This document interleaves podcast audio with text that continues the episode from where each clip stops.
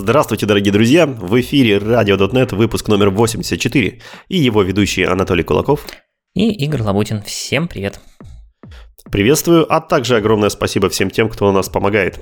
Э, если вы еще не среди них, то заходите на Boosty и посмотрите, как можно поддержать любимый подкаст. В частности, как это сделали дорогие наши друзья.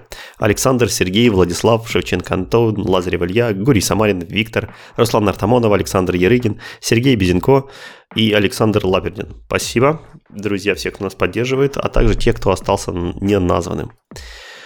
Так, ну что, сегодня у нас вроде Microsoft прогремел, все темы интересные мы рассказали, но осталось много еще небольших хвостов, которые не менее интересны, чем основная его вот эта повесточка на .NET Conf. Я думаю, мы здесь немножко еще подметем, как раз на несколько выпусков хватит. Ну, я не уверен, честно говоря, что хватит прям на несколько выпусков именно хвостов от .NET Conf, но уже начинают появляться всякие интересные штуки, про которые можно разговаривать. И начнем мы сегодня с штуки, которая называется Async 2 Experiment. Живет это все в репозитории .NET э, Runtime Lab в соответствующей ветке. И это репозиторий Имеется в виду, что Async один эксперимент уже был, или это вторая часть не эксперимента, а именно Async вторая часть?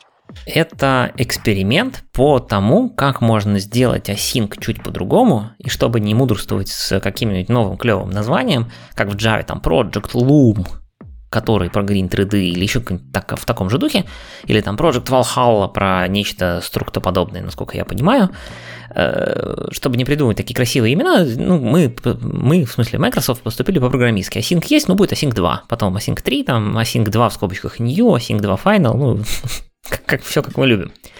А если взлетит, потом маркетологи что-нибудь накрутят на это.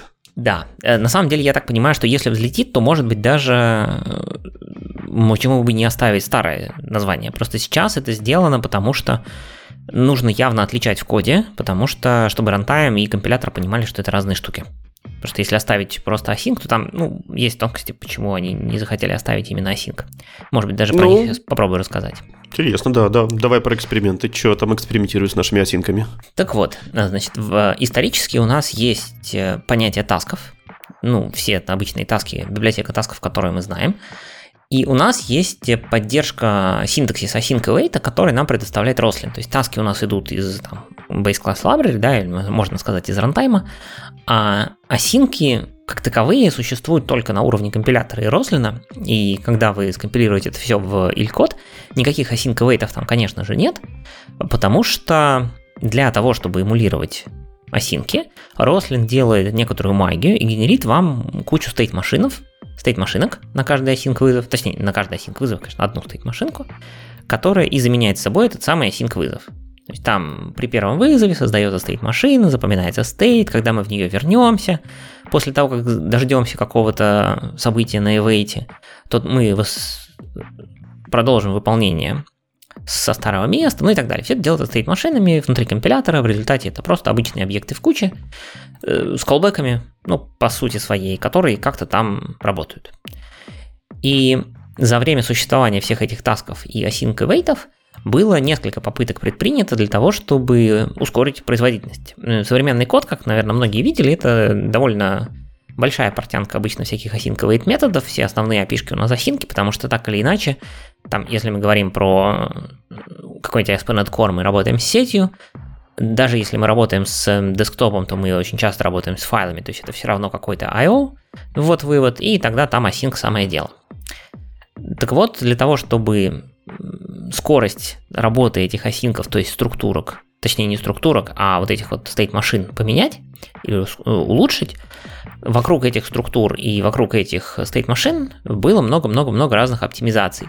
Начиная с того, что они, собственно, там структурами иногда делаются, появлялись всякие штуки, там, ладно, value таски немножко в стороне, но тем не менее, тоже можно их использовать, в том числе для того, чтобы async await пошустрее работали.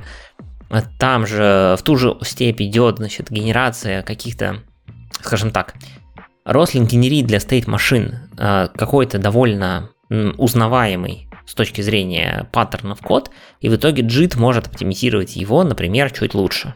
Ну, то есть такая смесь как бы компилятора и JIT компилятора. В смысле их э, такой союз, э, синергия, как хотите назовите. И в целом ну, улучшения были, но не то чтобы супер значительные. Вот. И поэтому родился этот эксперимент, в котором, цель которого состоит, в общем-то, две, в двух вещах, две, две цели. Значит, первая цель, можно ли как-нибудь переместить вот эту логику генерации state машин с компилятора на runtime. Потому что runtime внутри себя знает довольно много о том, как этот код исполняется. Статистику вокруг него, в отличие от компилятора, который не знает ничего, кроме исходного кода. И, возможно, внутри э, рантайма будет гораздо проще генерить эти все стейт-машины, например, если это будут стоять машины, и как-то с ними более оптимально работать. Вторая штука, которая может помочь, например, что runtime довольно тесно, естественно, интегрирован с каким-нибудь garbage коллектором, и он может напрямую garbage коллектору не просто использовать обычное место в куче, а, например, генерить все эти машинки в какой-нибудь э, области памяти, которая не принадлежит хипу, или принадлежит какому-то очень специальному хипу. И тем самым снизить нагрузку на GC от того, что мы нагенерили ему миллиард этих структурок, потому что у нас async много. Это первая цель попробовать это все сдвинуть в рантайм. А вторая цель этого эксперимента – попробовать найти, может быть, э, дело не только в структурах, в смысле, может быть, осинки можно реализовать не только структурами, вот такими вот, которые живут в хипе и помнят некоторый индекс, да, по которому э, нужно вернуться и внутри, соответственно, там, по сути, switch кейса в этой state машинке э, выполнить следующую ветку кейса. А может быть, можно придумать что-то, что имеет, возможно, небольшие отличия в семантике, но которые не будут сильно отличаться от, так сказать, мейнстримного поведения текущих async await, и, и в итоге то, что мы сейчас знаем как async await, продолжит работать так, как оно работало, но внутри оно будет работать уже не на state машинах, а на чем-то другом. Вот две таких цели эксперимента. Ну, звучит вполне бодренько, молодцы. Хорошее, хорошее направление. Почему да, нет? хорошо, что и... они начали это довольно заранее, я бы сказал. Подход к этому эксперименту у них декларируется такой. Во-первых, давайте разраб- придумаем вот эти вот самые новые там семантику или механику генерации этих стейт-машинок. Потом давайте попробуем реализовать, как у них написано забавно, одну или более имплементации рантайма, которые, собственно, реализуют эту, эти новые семантики.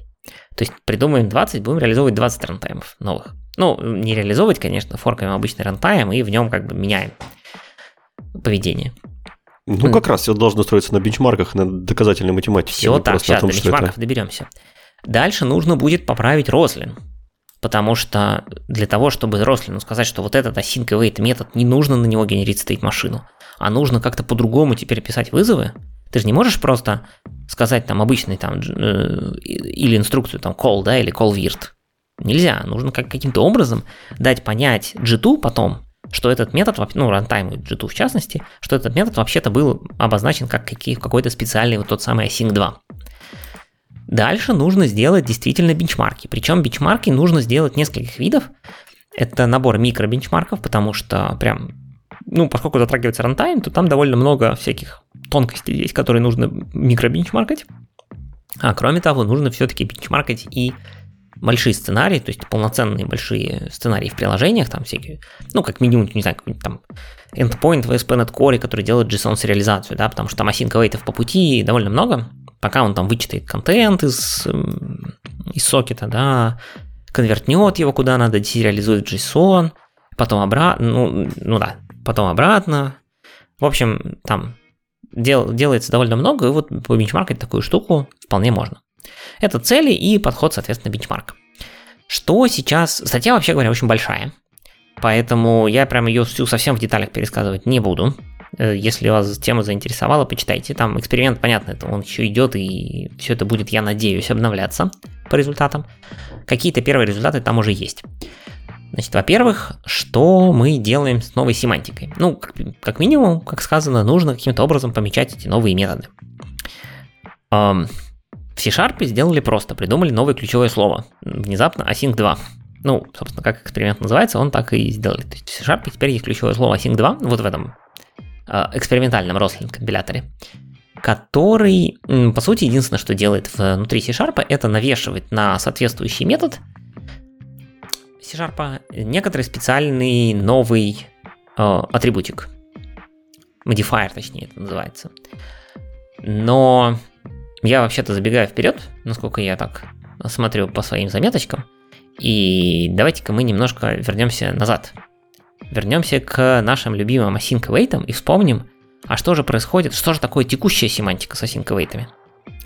А текущая семантика э, выражается ну, в специфическом, в специфической обработке двух э, концепций. Это synchronization контекст и execution контекст. Synchronization контекстом известная штука, если вы позвали await внутри synchronization контекста и у вас configure await стоит true, ну или в новой редакции, соответственно, как там, исполнить в закапчеренном synchronization контексте, то продолжение, то есть то, что будет выполнено после await, будет исполняться в том же synchronization контексте. А еще у нас есть execution контекст. Execution контекст это штука, которая Э, гуляет по, с вами вместе по всему стеку этих самых async вызовов, и ровно в ней э, хранятся те самые async локалы. То есть это некоторый аналог thread локалов, но для async э, вызовов. То есть при каждом, соответственно, уходе метода в await, то есть когда мы реально прекращаем выполнение метода на потоке и отправляемся ожидать, что-то куда-то мы капчерим synchronization контекст, если конфигурировать у нас true, и мы капчерим execution контекст, безусловно, всегда, при восстановлении метода на стеке, когда мы продолжаем его выполнять, мы, соответственно, восстанавливаем synchronization контекст и всегда восстанавливаем execution контекст. Что мы теперь делаем в новой семантике? Во-первых, я не знаю, почему так было сделано, возможно, для упрощения.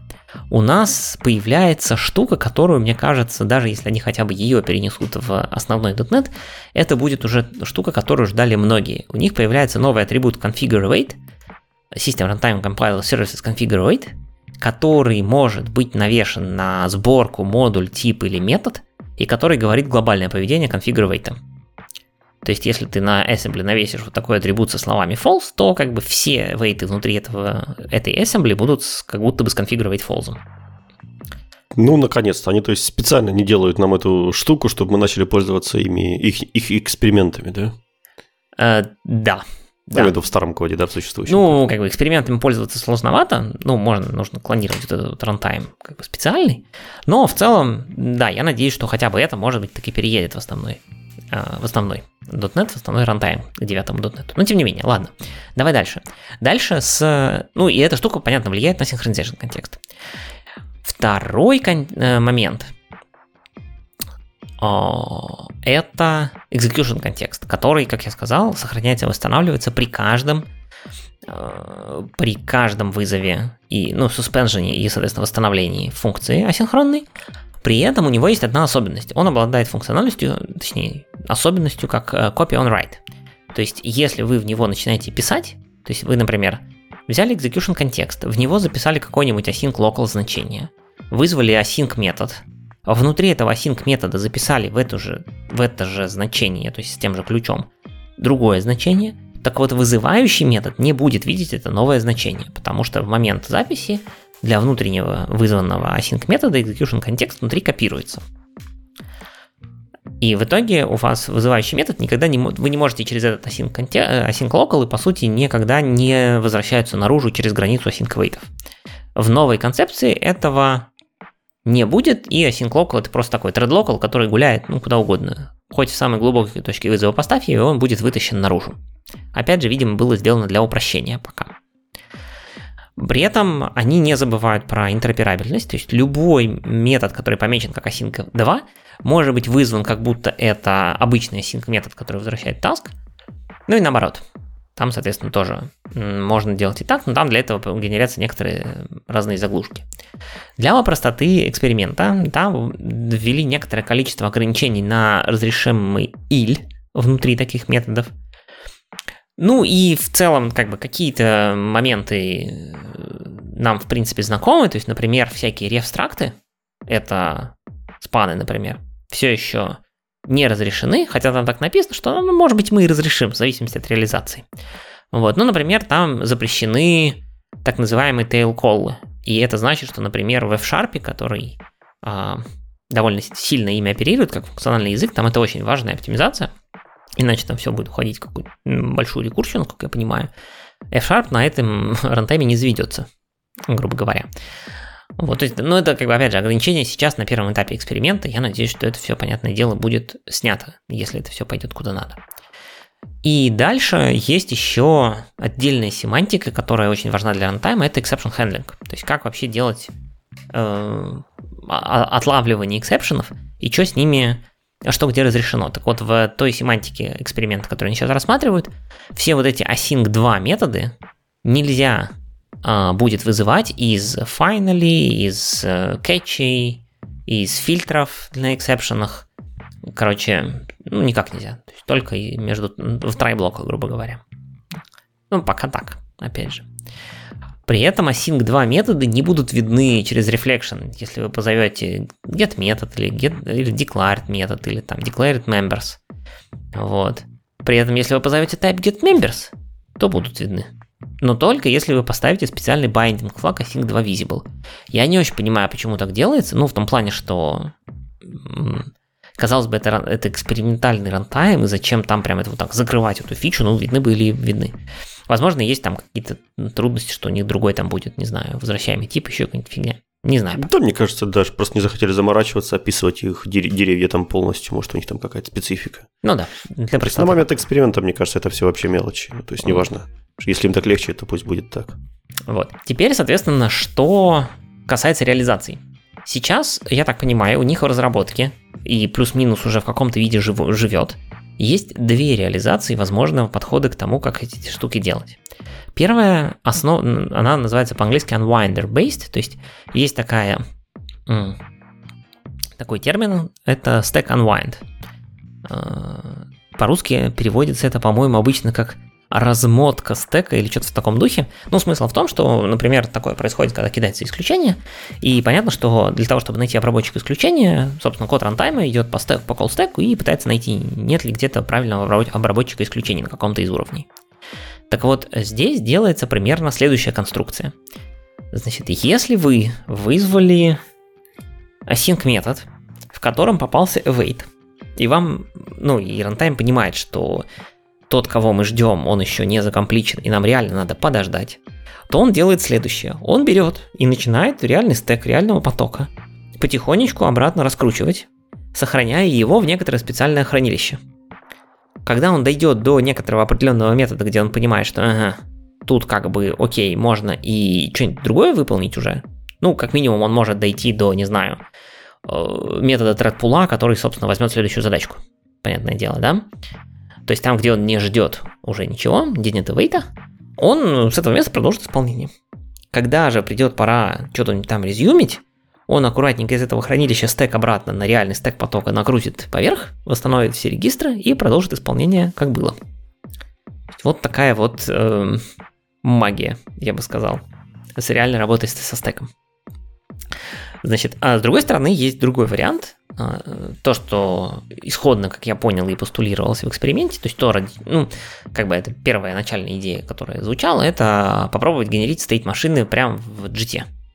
Вот. И тут тоже довольно хитрая конструкция, то есть здесь нету...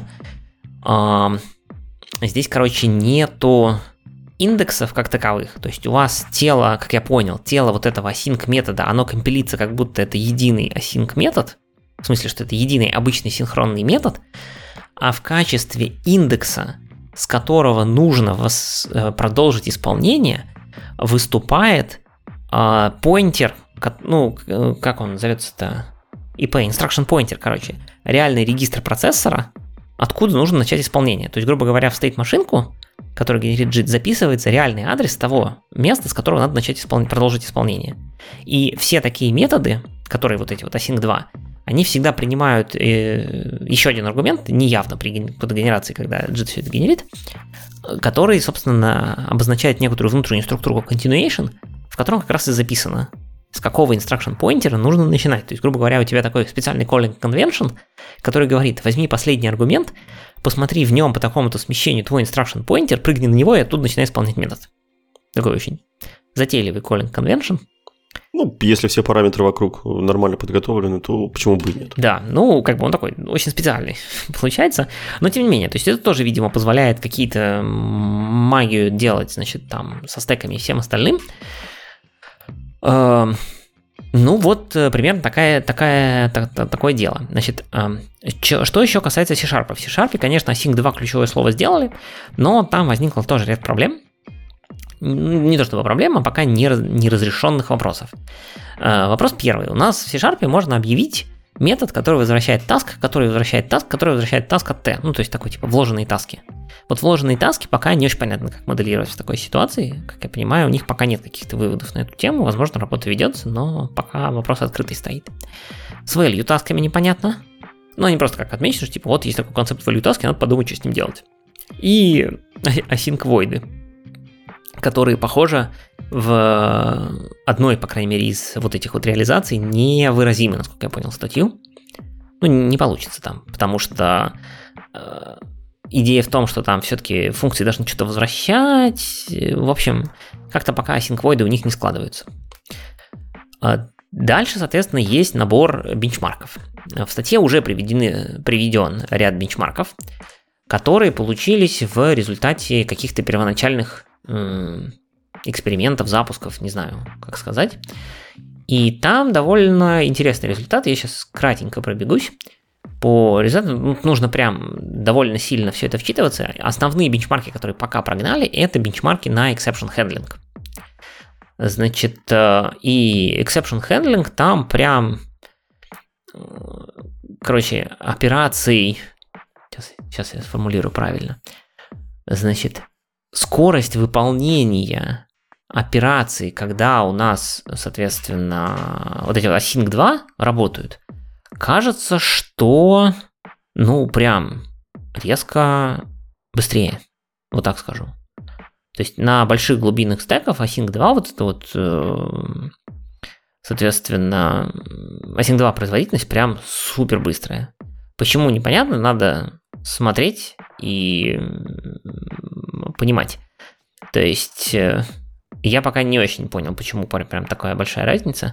Вот. Э, если смотреть на скорость э, выкидывания исключений, там тоже Async 2 пока, по крайней мере, на вид выглядит получше, чем обычный чем обычные таски. Прям получше это надо понимать, что там на, допустим, там, где обычные таски выдают что-то типа 5000, около 5000 итераций в 250 миллисекунд, вот такое у них измерение, единица измерения, итераций в 250 миллисекунд. Ну, видимо, график как раз аккуратного масштаба получался.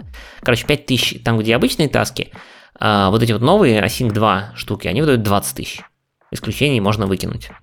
Ну, как бы, типа в 4 раза круче. Вот. Ну и там довольно много всяких разных э, этих мерится, там саспенды, не саспенды, контекст capture, не контекст capture, try finally. Вот у try finally тоже очень забавный перформанс, э, потому что почти все графики горизонтальны, кроме как э, async 2 throw, тут он такой плавненько снижается, но снижается все равно оставаясь выше, чем обычные таски. То есть, короче, на вид смотришь, думаешь, блин, Короче, все зашибись. Но там есть всякие разные тонкости. Как с этим всем жить и быть. С, поэтому, если интересны конкретные числа про exception handling, посмотрите графики, там нужно вчитываться прям ну, довольно внимательно, потому что там не всегда очень понятное обозначение.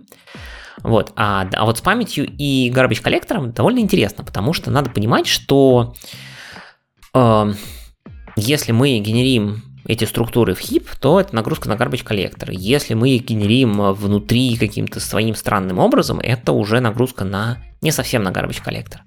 И вот в примере, который они гоняли, надо сказать, что у них э, использовался x64, какая-то AMD провод, э, типичная пауза в нулевом, сборке нулевого поколения была 120 микросекунд на обычных наших async тасках ну, вот самый обыкновенный C-Sharp, там, 8 .NET берете, или там 9 последний, какой есть, и вот там будет 120 микросекунд в их сценарии. При этом э, размер кучи стабильно 130 мегабайт, а размер working set, да, то есть примерно объем памяти приложения, это 148 мегабайт. Если мы берем тот самый первый способ реализации с э, stack capturing, да, то есть когда мы как при встрече async метода начинаем раскручивать стек назад, сохраняя его куда-то в специальное хранилище, то пауза на ген 0 просто вот на первых экспериментах была 48 тысяч микросекунд. Ну, что как бы в 400 раз хуже. Вот, и вообще говоря, абсолютно не, недопустимо. Ну, выяснилось это потому, что, понятно, как бы там огромное количество вот этих кусочков стека, которые они называют тасклеты, все это кидается в кучу, и поскольку каждый из них, он самостоятелен, в нем нет ни одного, э, ни одной ссылки на э, объекты, Хотя вообще-то, кстати, могут быть, что-то я сейчас подумал, это же кусочки стека, там могут быть ссылки на как бы локальные переменные, которые держат объекты, но при этом каждый из этих э, вот этих вот тасклитов, то есть кусочков стека, является самостоятельным рутом. Если в обычной жизни у нас gc-root это, собственно, стек одного потока, его линейно пробегают, то сейчас у нас как бы каждый такой кусочек, лежащий отдельно в хипе, это отдельный рут. И на garbage коллектор это прям супер огромная нагрузка. В итоге они там немножко оптимизировали, подхачили, добавили некоторых специальных флагов и ГЦ а, стал знать, э, где какие там промоушены случались в этих самых тасклитах, и в итоге они смогли все это снизить до 480 секунд, но все еще в 4, это в 4 раза хуже, чем таски. Но при этом, если посмотреть на Managed Heap, который был 120, 130 э, мегабайт в обычной жизни, он стал 28 мегабайт. То есть вот в этих сценариях 100 мегабайт хипа это чисто async стейт машины, грубо говоря. Нормально, нормально жрут. Да. Но при этом э, общий размер working сета получился 500 мегабайт по сравнению со, со 148 в обычной жизни. Про, что как бы в 3, там почти с половиной раза хуже, чем таски. Просто потому, что вот это все, мы все, мы капчерим весь стек, неважно, что там было, мы капчерим все регистры, и, соответственно, это довольно много, в отличие от стейт машин, которые сейчас генерит Roslyn, который понимает, где на самом деле какие штуки есть. Если, например, у вас локальная переменная используется между двумя эвейтами, и больше нигде не используется, технически Roslyn может понять, что ее можно не запихивать в эту самую стейт машинку и их сохранять. Ну, наверное, GZ тоже может это понять. Ну, то есть, я имею в виду те стеки, которые они, стеклеты, которые они реализуют. Да, может, но, видимо, пока не сделали. То есть, вот натив, ну, на, наивная это просто оптимизация будет. Наивная реализация пока вот такая. Вот. А, дальше, соответственно, если мы берем вот ту самую JIT State машину, а, то, соответственно, тут все неплохо, потому что паузы были порядка 100 микросекунд, это лучше, а, пиковое значение working set стало 328 мегабайт, то есть это где-то в два примерно раза больше, чем было. Э, но, но тут они сами говорят, что тут как бы непонятно, какие-то, может быть, transient allocations, и, в общем, need some more follow-up. Так что будут думать, будут смотреть, плюс там есть некоторые проблемы пока с а, всякими штуками типа тир компиляции, потому что у нас есть штуки под названием OnStack Replacement, как мы помним, да, которые заменяют код а, пока у тебя исполняется тело метода, и тут возникают вопросы, как заменять код, если ты запоминал в state машине instruction pointer внутри боди функции в качестве точки восстановления, а ты заменил код функции. Ну, как, причем он находится уже совершенно в другом месте, понятное дело. Короче, там есть понятное, что начинается огромное количество всяких этих странных вопросов. И пока на них ответов особо я не вижу, но понятно, что эксперимент только начался, и все это будет продолжаться. Вот, такая вот песня э, с этими Async 2. Как минимум это интересно, как минимум я думаю, что это приведет к каким-то изменениям в обычном нашем рантайме, я не думаю, пока, по крайней мере, что этот эксперимент постигнет участь грин-трейдов, которыми поэкспериментировали, сказали, ну, короче, мы поняли, что это сделать можно, но мы ничего делать не будем. Типа, текущая модель и так сойдет. Надо достаточно эффективно. Я надеюсь, как я сказал, что хотя бы конфигурировать атрибут утащит в основной рантайм. Не ну, знаю. кажется, что это какой-то слишком минимум, знаешь, для такой пушки, которую они там делают. Ну, Утащить и конфигурировать атрибут. Слушай, это эксперименты, которые как бы... Это нормально, что они идут и могут не принести никаких результатов. То есть, с другой стороны, это нормально будет, если, например, этот эксперимент займет больше года. Тот же Project Loom, который в Java, да, про Green 3D, он же много лет длился. Пока вот он тут наконец-таки доехал до релиза. То есть они тщательно, аккуратно все проверяли, тестировали, переделывали, превью делали и так далее. Поэтому я не удивлюсь, если, например, они сейчас в девятом дотнете там, даже если что-то сделают, что-то очень маленькое, а к десятке что-нибудь придумают прикольное, наконец-таки. А может не придумают, может скажут, что не, мы что-то поняли, что async await сделано не так, надо все переделывать, но мы уже не будем, ибо backward compatibility. Да не, слушай, мне кажется, надо смотреть более оптимистично, тем более, что первые цифры показывают, что направление перспективное. Ну и вообще кажется, что такие глобальные, глобальные вещи так и надо делать. То есть долгую, нормально экспериментировать, бенчмаркать, компатибилити делать и так далее. Лучше уж пусть посидят подольше, но сделают хорошо, чем выплевывают каждый релиз непонятно что. Так что мне кажется, эксперимент хороший. В принципе, циферки первые хорошие. Будем смотреть. Будем смотреть. А пока давай пойдем дальше посмотрим, потому что остатками от э, .NET Conf мы все еще можем наслаждаться. И давай посмотрим про сервис Discovery. Да, одна из самых интересных фич, которые там появилась мельком, когда нам показывали Project Aspire, это в том, что вдруг внезапно казалось, что у Microsoft есть стандартные компоненты для сервис Discovery. Вот и давайте подробнее же с ними и разберемся, что же там такое есть. Прежде всего, нужно осознать, что такое сервис Discovery. Это способ, как превратить логическое имя какого-нибудь сервиса, ну, в частности, endpoint, в его физический адрес, то есть в IP-адрес, порт, может быть, DNS-имя, где на самом деле этот сервис находится, который, где этот endpoint находится, который готов вам предоставить какие-то свои ресурсы. Ну, и обычно это какой-то внешний сервис, да, вам никакого смысла через сервис Discovery, Discovery самого себя нет. А почему такая проблема встала? Да потому что в наши века микросервисов вокруг нас поднимается очень много сервисов, с таким же точно успехом они опускаются, а, переподнимаются, балансируются, переезжают из одного, из одного там кластера, из одного дата-центра в другой. То есть задача на самом деле найти тот сервис, с кем тебе нужно взаимодействовать, становится не такой уж тривиальной. Если раньше у тебя там поднималось два монолитных кластера, и ты точно знал, что их IP-адреса пробиты там в коде, и никогда этот код не, не менялся, и IP-адреса никогда не менялись, то когда у вас сервисы подскакивают э, внезапно, потому что увеличилась нагрузка, а и также точно исчезают, когда нагрузка уменьшилась, уже дает вам такую картину мира, что вы, в принципе, не знаете, с кем вам нужно общаться для того, чтобы получить те данные, которые нужны. Вот эту самую проблему решает сервис Discovery. Он вас полностью абстрагирует, то есть абстрагирует ваше взаимодействие за логическим именем. Вот вы знаете, что вам нужно обратиться к сервису, которого зовут там каталог, например, и вы просто к нему обращаетесь. На каком IP-адресу он висит, на каком порту, по какому протоколу к нему нужно ходить, и вообще, может, файликами по FTP пересылать. В общем, это все вы уже не загоняетесь. Это все уже решает за вас какой-то транспортный уровень другой. Вот на эту поляну Microsoft и пошел. На самом деле, как бы сама реализация очень даже проста.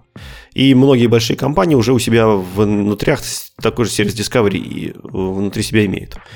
В общем, поэтому Microsoft не сделал ничего такого большого, кроме того, что взял и объединил это все под одними интерфейсами, что тоже многого стоит. Как же в нашем коде теперь это может выглядеть? А, прежде всего, вам нужно зарегистрировать все классики, которые вам обеспечат сервис Discovery среди ваших компонентов. Делается это а, в момент регистрации сервиса у Service Collection с помощью специального метода это сервис Discovery. После этого вам уже нужны какие-то потребители. Ну и в частности, самым первым потребителем сервис Discovery выступает HTTP клиент. То есть HTTP клиент нужно знать, куда свои запросы посылать. И хочет он это сделать по логическому имени. Поэтому при использовании метода это HTTP client, это тоже метод расширения для сервис э, коллекшена, появилась э, возможность у base адреса, то есть когда вы настраиваете этот HTTP клиент, указать HTTP адрес и в качестве хоста этого HTTP адреса указать логическое имя некое. Да, то есть на данном уровне мы вообще никак не можем отличить, это логическое имя или настоящий хост. И после того, как вы этот, этот HTTP клиент зарегистрировали, нужно вызвать еще в конце метод use service discovery у этого HTTP клиент билдера. Это если вы хотите индивидуально для каждого HTTP клиента подставить, использовать он сервис Discovery или не использует вот этот флажок. Но, скорее всего, все будут использовать проще. Они будут выставлять этот флажок глобально. И глобально тоже можно сделать. Для этого достаточно вызвать у сервисов конфигура HTTP client defaults, который оперирует различными настройками, и в частности у этих настроек можно вызвать метод useServiceDiscovery, что включит сервис Discovery по умолчанию для всех HTTP клиентов. И поэтому все HTTP клиенты в хосте могут использовать логическое некое имя. Теперь нам вот это логическое имя нужно превратить в настоящий физический какой-то endpoint. Это можно сделать несколькими способами, и самый банальный способ, который приходит на ум, это через нашу конфигурацию.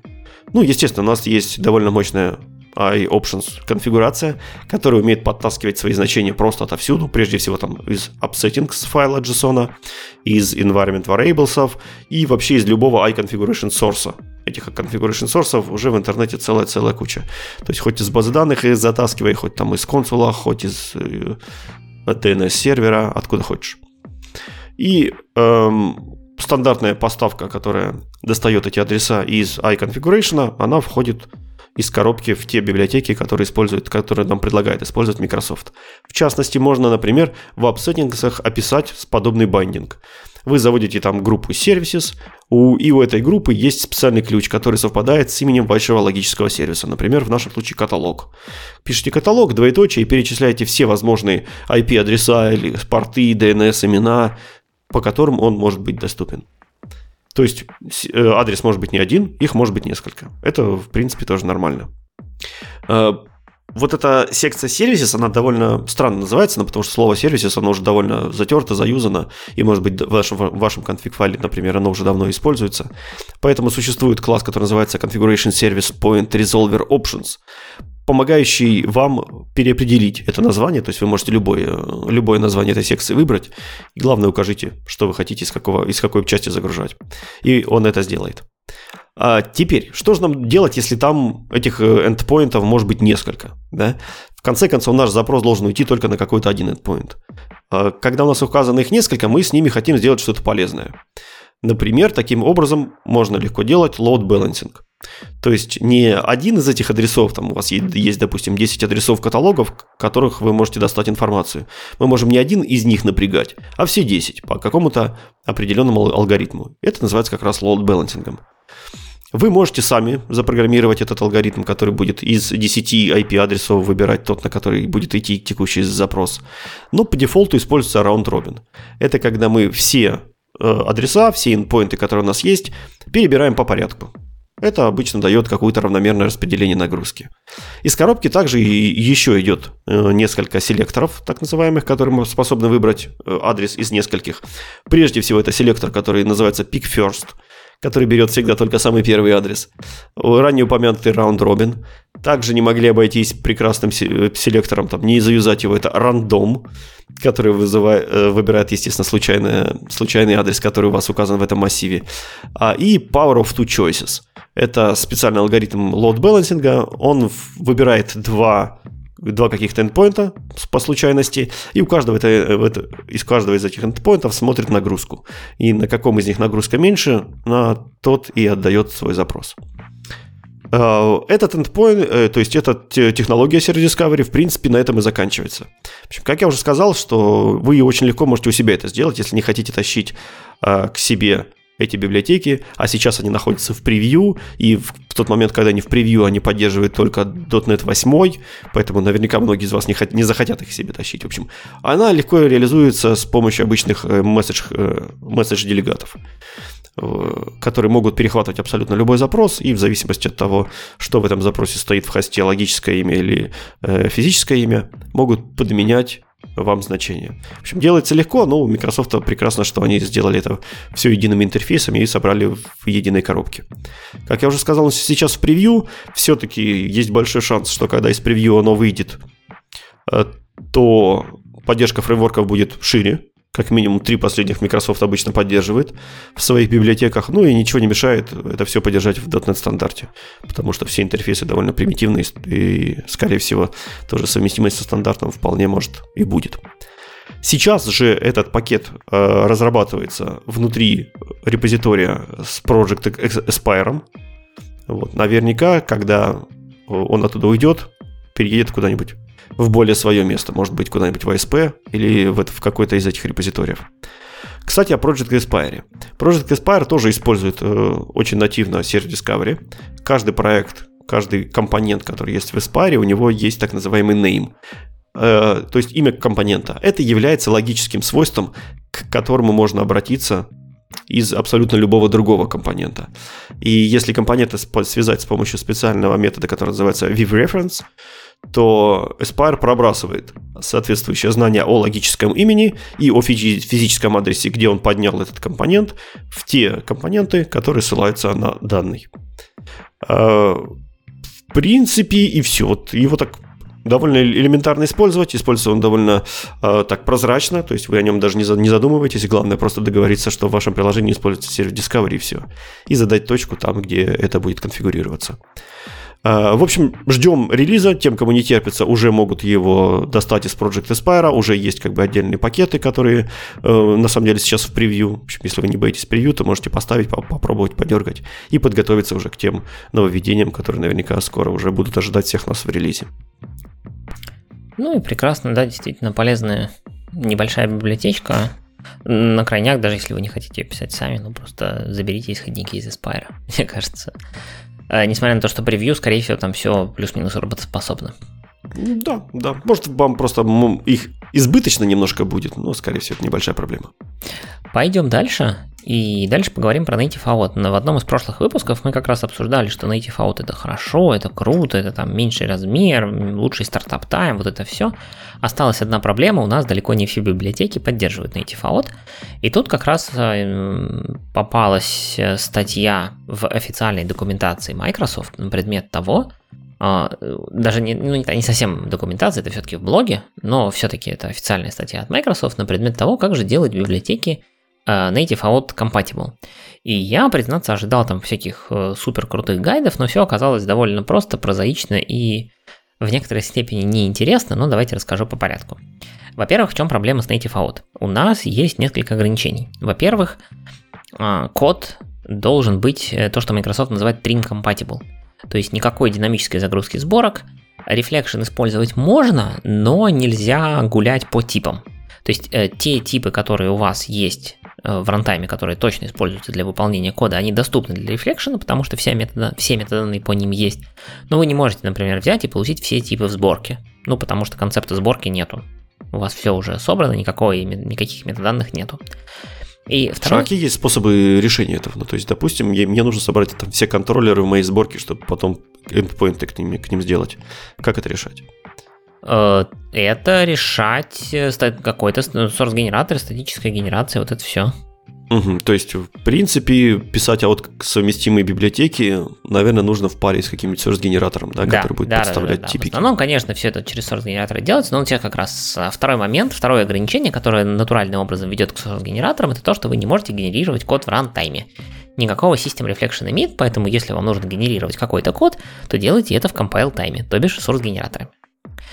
Значит, э, что Microsoft говорит дальше? Э, дальше они говорят следующее, что в принципе, при сборке, когда вы собираете ваше приложение, и для него включен флажок, что я хочу собрать его в native out, то, естественно, там происходит процесс самой компиляции, э, выполняются всякие Roslyn аналайзеры на вашем коде, и также, естественно, компилятор еще смотрит в момент, собственно, компиляции, что ему все понятно, и он все смог найти.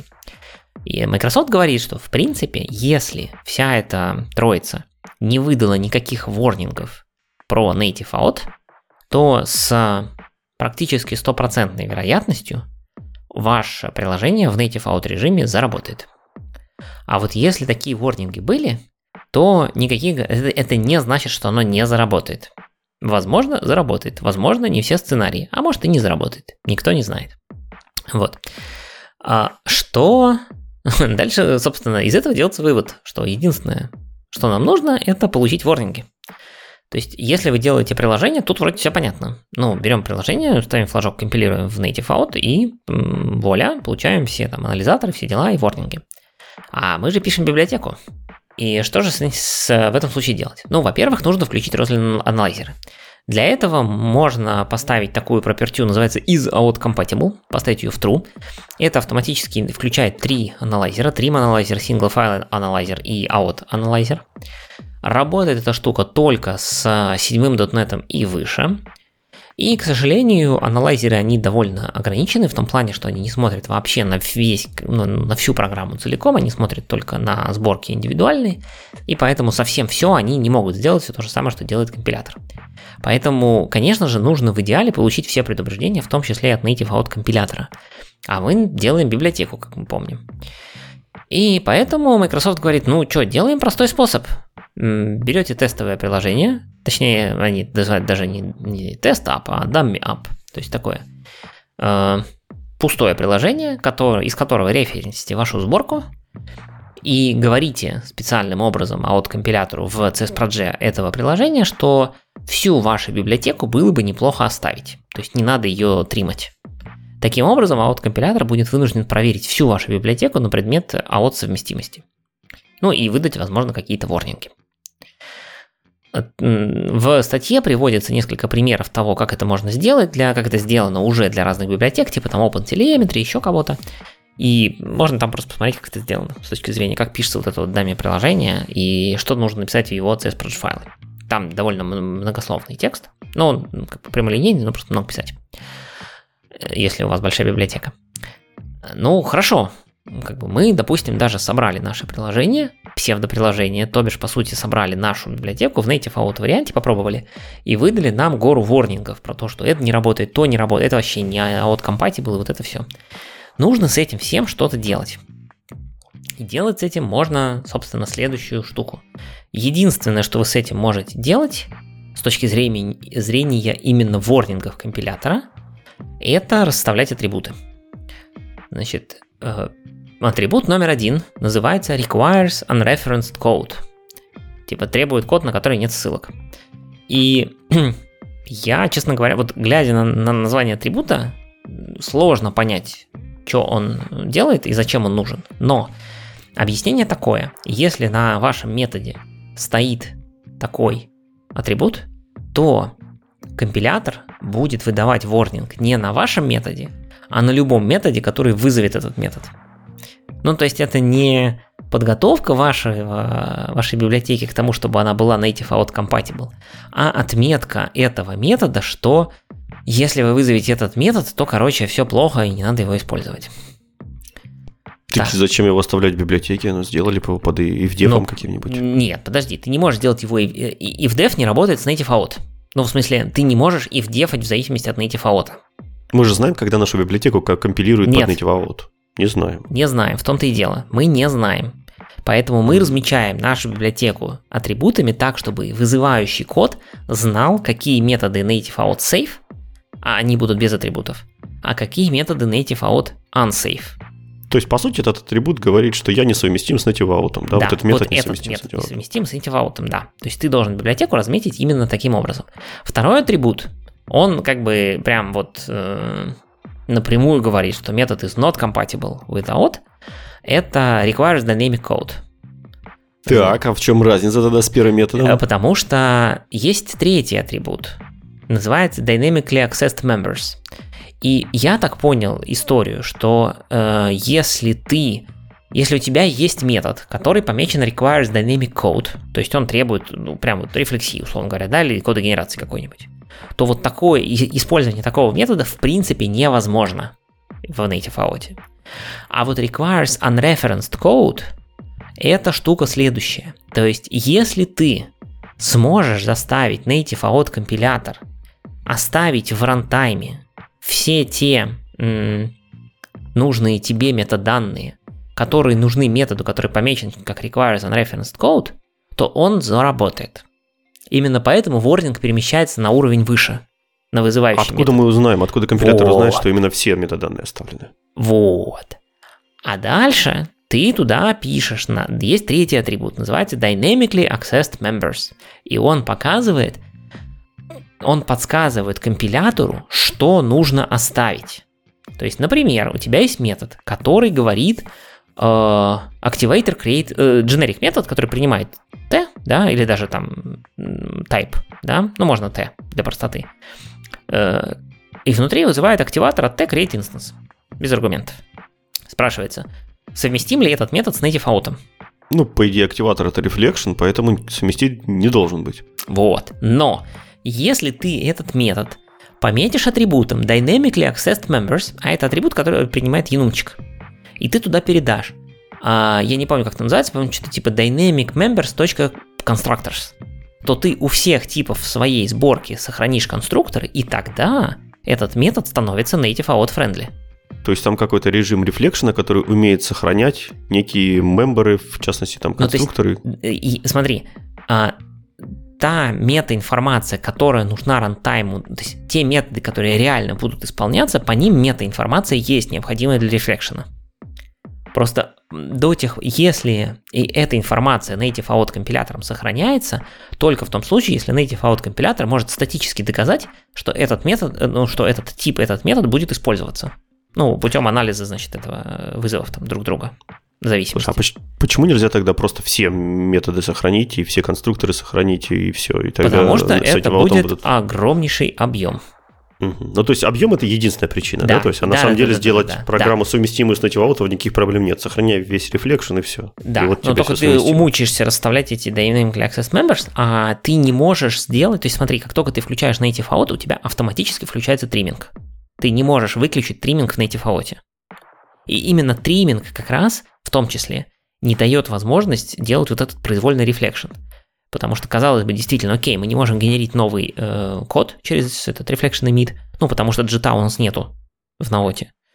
Но вроде бы, ну, доступаться к метаданным, что, сохранили метаданные. Просто если доберешь какой-нибудь System Collections Generic, условный, ты же понимаешь, сколько там коллекций. Часто ли ты пользуешься, не знаю, э, ну ладно, concurrent dictionary, наверное, пользуешься, но каким-нибудь hash set ом или кто он там, hash map, hash set, да? Все равно, смотри, это, это же звучит как некая оптимизация. Допустим, я жирный, у меня много памяти, много дисков, мне наплевать, я хочу native AOT. Если... Я готов, что мое приложение весит 5 гигабайт. Меня это не напрягает ни разу. А, это Может тебя напряжет, потому что приложение native AOT в 5 гигабайт будет стартовать дольше, чем .NET обычное managed приложение. Ну, время, время старта меня тоже не волнует. Я же не десктопный какой-то. А зачем тогда тебе native AOT? Дай подумать. Может, performance у меня улучшится в runtime е уже, когда она стартанет, прогреется. Так не, вот, вот, вот, вот, стоять, стоять, стоять, стоять, стоять. В Native AOT нет понятия прогреется. Native ну. AOT, он, как там нет JIT а, все, вот то, что скомпилировано, то и выполняется. Там уже никакого прогрева речи не идет. Native AOT, э, вообще цели Native out конкретно у Microsoft заявлены две. Первое, быстрый старт, и для этого нужно в том числе уменьшать размер сборки. И второе, это уменьшение размера занимаемого. Погоди, а то, что мы избавляемся от ГЦ нам и от джита, то есть нам не дает От ГЦ мы выполнение... не избавляемся. От джита. Нам от не дает быстрее выполнение нашей программы. Ее не надо там приджитить и прочие вот эти вещи делать. А, оно дает более быстрый старт, потому что на старте тебе не нужно джитить, но оно не дает более быстрое время исполнения. Мы с тобой обсуждали это в прошлом подкасте. Было видно, что если мы делаем native out версию ASP.NET Core, то его пропускная способность в реквестах в секунду снижается по сравнению с JIT-версией, managed версией. Вот. Угу. И там есть на самом деле, если ты помнишь, я рассказывал, у Native Out компилятора есть два режима, Optimize for Size и Optimize for Speed. Ну, speed имеется здесь в виду именно старт, да? Да, и да, да, да, время работы. Да. Вот, поэтому смысл в том, что триминг будет всегда. И э, основная магия разметки библиотеки э, для, при подготовке его, ее к Native Out, это разметить, а что же можно безболезненно откусить. И вот этот вот атрибут Dynamic Access Members позволяет тебе на вот generic коде типа вызова create, активатор create instance сказать, что вот если ты эту либузу юзал, то будь добр, оставь все конструкторы. Что как бы может быть до дури, все еще. Но всяко меньше, чем все, все мемберы всех, всех типов. Вот. А можно как-нибудь специализировать, какие конструкторы именно я хочу оставить? Да, да, да, там как-то можно, там более того, можно дойти до конкретных типов, то есть там можно сказать, типа, вот, э, пожалуйста, оставь только этот тип.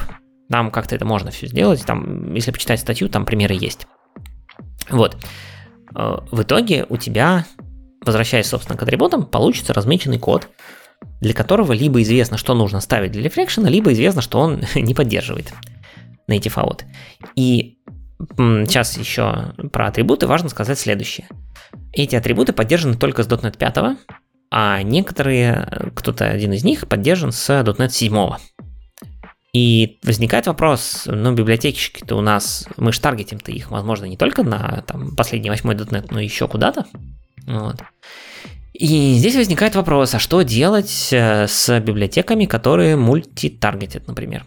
Ну, мы же можем написать полезную библиотеку, которая, если использована из .NET 8, она будет вся такая удобная, размеченная этими атрибутами, но если ты ее используешь из .NET, не знаю, третьего, э, четвертого, не было четвертого, ну, в смысле, full .NET, да, 4.8, если она там .NET стандарт таргетит, то там она, соответственно, просто обычная библиотека. Почему нет? Ну, вынесли, вынести атрибуты в отдельную сборку, которая будет поддержана абсолютно всеми. Да и все. А, нет, так, нельзя. А, делается два способа всего существует. А, способ первый, соответственно, if дефами атрибутики вырезаем аккуратно. Вот, и все эти атрибутики вешаются на свои места, но они окружены аккуратненьким if def соответствующего таргета. Это же не будет аккуратненько, это будет мега грязь. Это будет э, грязненько, да. А второй вариант э, более красивый, ты эти же атрибуты просто дефайнишь в своей сборке. Компилятор при сборке не смотрит, откуда эти атрибуты пришли. Ему главное важно, что он называется там System Compiler Services, что-то там, что-то там, Dynamic Access Members. Заводишь такие атрибуты у себя в сборке прямо, компилятору этого достаточно. Ну, вот я и говорю, вынесли бы в отдельную сборку, назвали бы Microsoft Attributes и все, и так, точно так бы всем отдали. Ну, ты делаешь у себя, короче, такое штуку. Ну, или делаешь у себя. Вот, и тогда у тебя все получается красиво. Собственно, теперь, да, возникает вопрос, ну, разметили мы свою сборку, свою библиотеку и поняли, что э, у нас там, не знаю, три четверти библиотеки требует рефлекшн и все такое прочее. Нужно предоставлять альтернативы в таком случае. И да, source-генераторы, где-то, может быть, интерсепторы, если вам нужна какая-то хитрая, значит, там производительность. Хотя, смотри, мы чуть дальше будем обсуждать интерсепторы, там все не так просто. Ну, и это превью фичи. Э, то есть э, вы желательно предоставьте альтернативы вашим методам в виде методов, которые native out compatible. Возможно, они будут неполноценны по фичам. То есть, например, я вам рассказывал уже много раз, что у нас есть, например, регексы, у которых есть вариант вот стареньких наших обычных регексов, которые там, можно сказать, compiled, не compiled, но тем не менее, у нас есть source генератор регексов, и у нас есть теперь вот этот последний, как его там, э, Direct, что-то там, стоит машин, забыл, короче, как называется, но смысл в том, что которые однопроходные. И вот э, source-генераторная версия, она неполноценная замена, там есть некоторые вещи, которые не поддержаны. Но, тем не менее, для там 99% наверное, случаев они работают прекрасно, и это отличный вариант для ваших пользователей. Поэтому, если можете, предоставьте альтернативные не reflection-based или там out-friendly версии вашего кода. И для того, чтобы вас в этом поддержать, а дальше у Microsoft в этой статье, это, наверное, занимает две трети статьи, по по ощущениям, если не, ну, половину точно, приведены прям примеры, конкретные примеры того, как разные библиотеки в .NET стеке де, э, ну, приводили себя в состояние native out compatibility. И там примеры, ну, понятно, что там этого System Text JSON, но это не очень интересно, это внутренняя библиотека Microsoft. Но там есть примеры там от Stack Exchange, Redis клиент который, там есть примеры OpenTelemetry библиотеки. Прям вот конкретно, чуть ли не со ссылками на конкретные дифы в GitHub, э, что нужно было сделать в библиотеке, какие изменения внести, какие атрибуты как расставить, почему – и зачем? Для того, чтобы он стал native out compatible. Ну, или, по крайней мере, ее часть. Мне кажется, это, наверное, да, самая интересная часть. Это то, каким образом а настоящие use cases, которые у нас на практике уже давно сложились, мы уже все знаем, там, как рефлекшеном это все сделать. Вот как их перевести теперь? Нечто native out compatible, да, интересные, интересные кейсы, надо посмотреть. Примерно. Да, вот нужно как бы, ну, там надо действительно вчитываться уже в код, да, я подумал сначала разобрать там один-два примера, но что-то там прям, ну, надо действительно вчитаться, посмотреть, какой код был, да, а код читать вслух. Не очень благодарное дело. И последняя мысль в статье, она заключается в следующем – надо понимать, что есть библиотеки, которые никогда не будут native out compatible, и это нормально.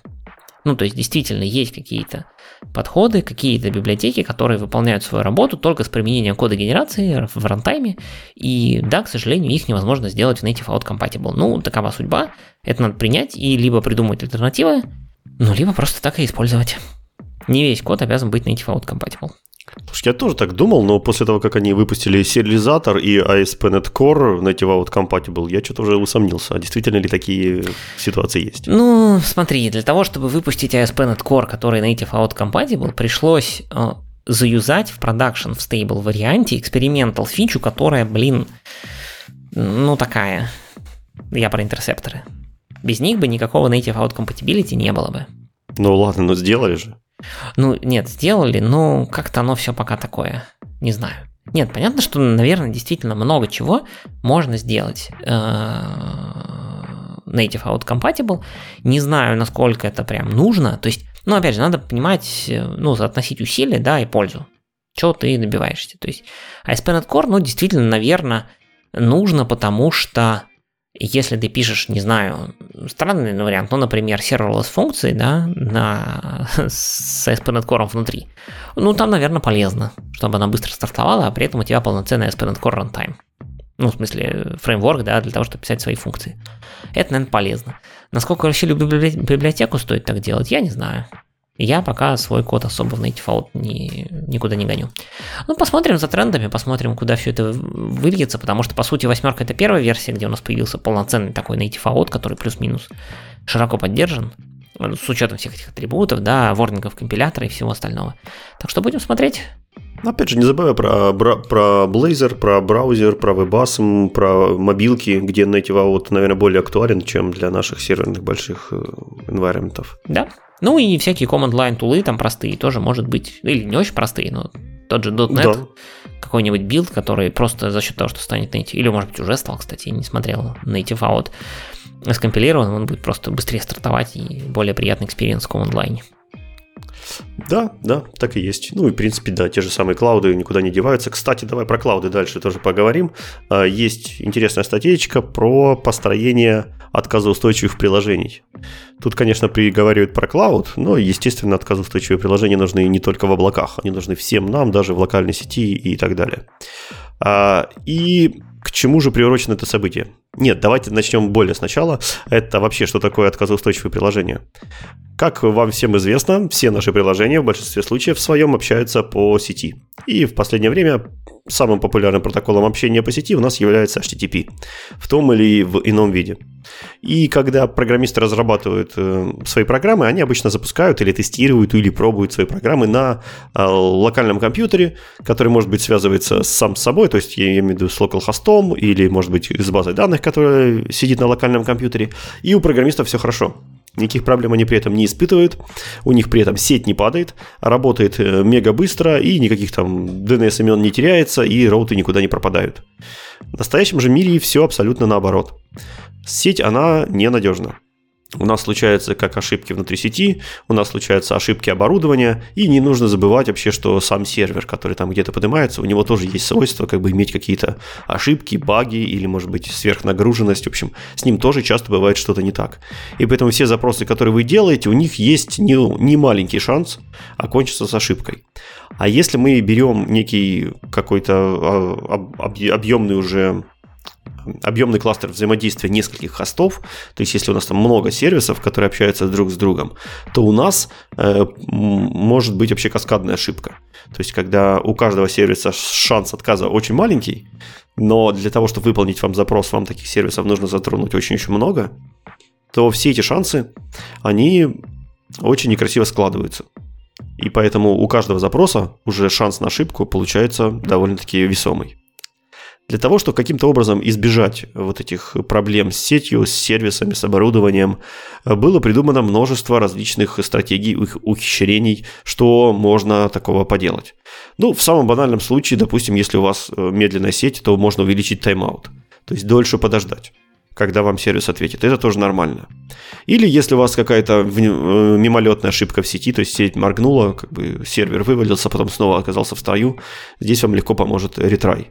То есть повторная попытка, повторная, повторная попытка послать ваш же запрос еще раз, если первая окончалась э, неудачей, окончилась неудачей. Вот. Если же вы видите, что сервис, например, э, высыпет вам ошибки на все ваши ретраи, то здесь очень хорошая стратегия. Есть типа отстаньте от него. Немножко подождите, дайте ему возможность прийти в себя. Вот. Все эти стратегии, их есть намного больше, их можно применять индивидуально в зависимости от того, если вы знаете, что в вашей сети происходит. Или же комбинировать вместе и выстраивать какие-то сложные там цепочки различных политик, pipeline ов и так далее, и так далее. И э, к нашему счастью, в экосистеме .NET есть прекрасная библиотека, которая называется Polly. И Poly уже многие годы является стандартной библиотекой для того, чтобы построить отказоустойчивые приложения. И если вам вдруг это нужно, то первым делом вам нужно смотреть именно на нее. А, и, в, в, э, и вышла восьмая версия недавно, в сентябре, восьмая версия, этой библиотеки, Poly, в которой э, которая заиспользовалась непосредственно самим Microsoft. То есть Microsoft, он очень нечасто в своих сборках ссылается на другие библиотеки. Я могу вспомнить буквально по пальцам, там, может быть, это Newtonsoft JSON был. Вот. И сейчас у нас на глазах рождается новая коллаборация. Это Microsoft и Poly. Microsoft выпустил э, два пакета. Microsoft Extension э, Resilience и Microsoft Extension HTTP Resilience. И все, обе этих библиотеки под, капот, под капотом используют новейшие изобретения восьмой версии из библиотеки Poly.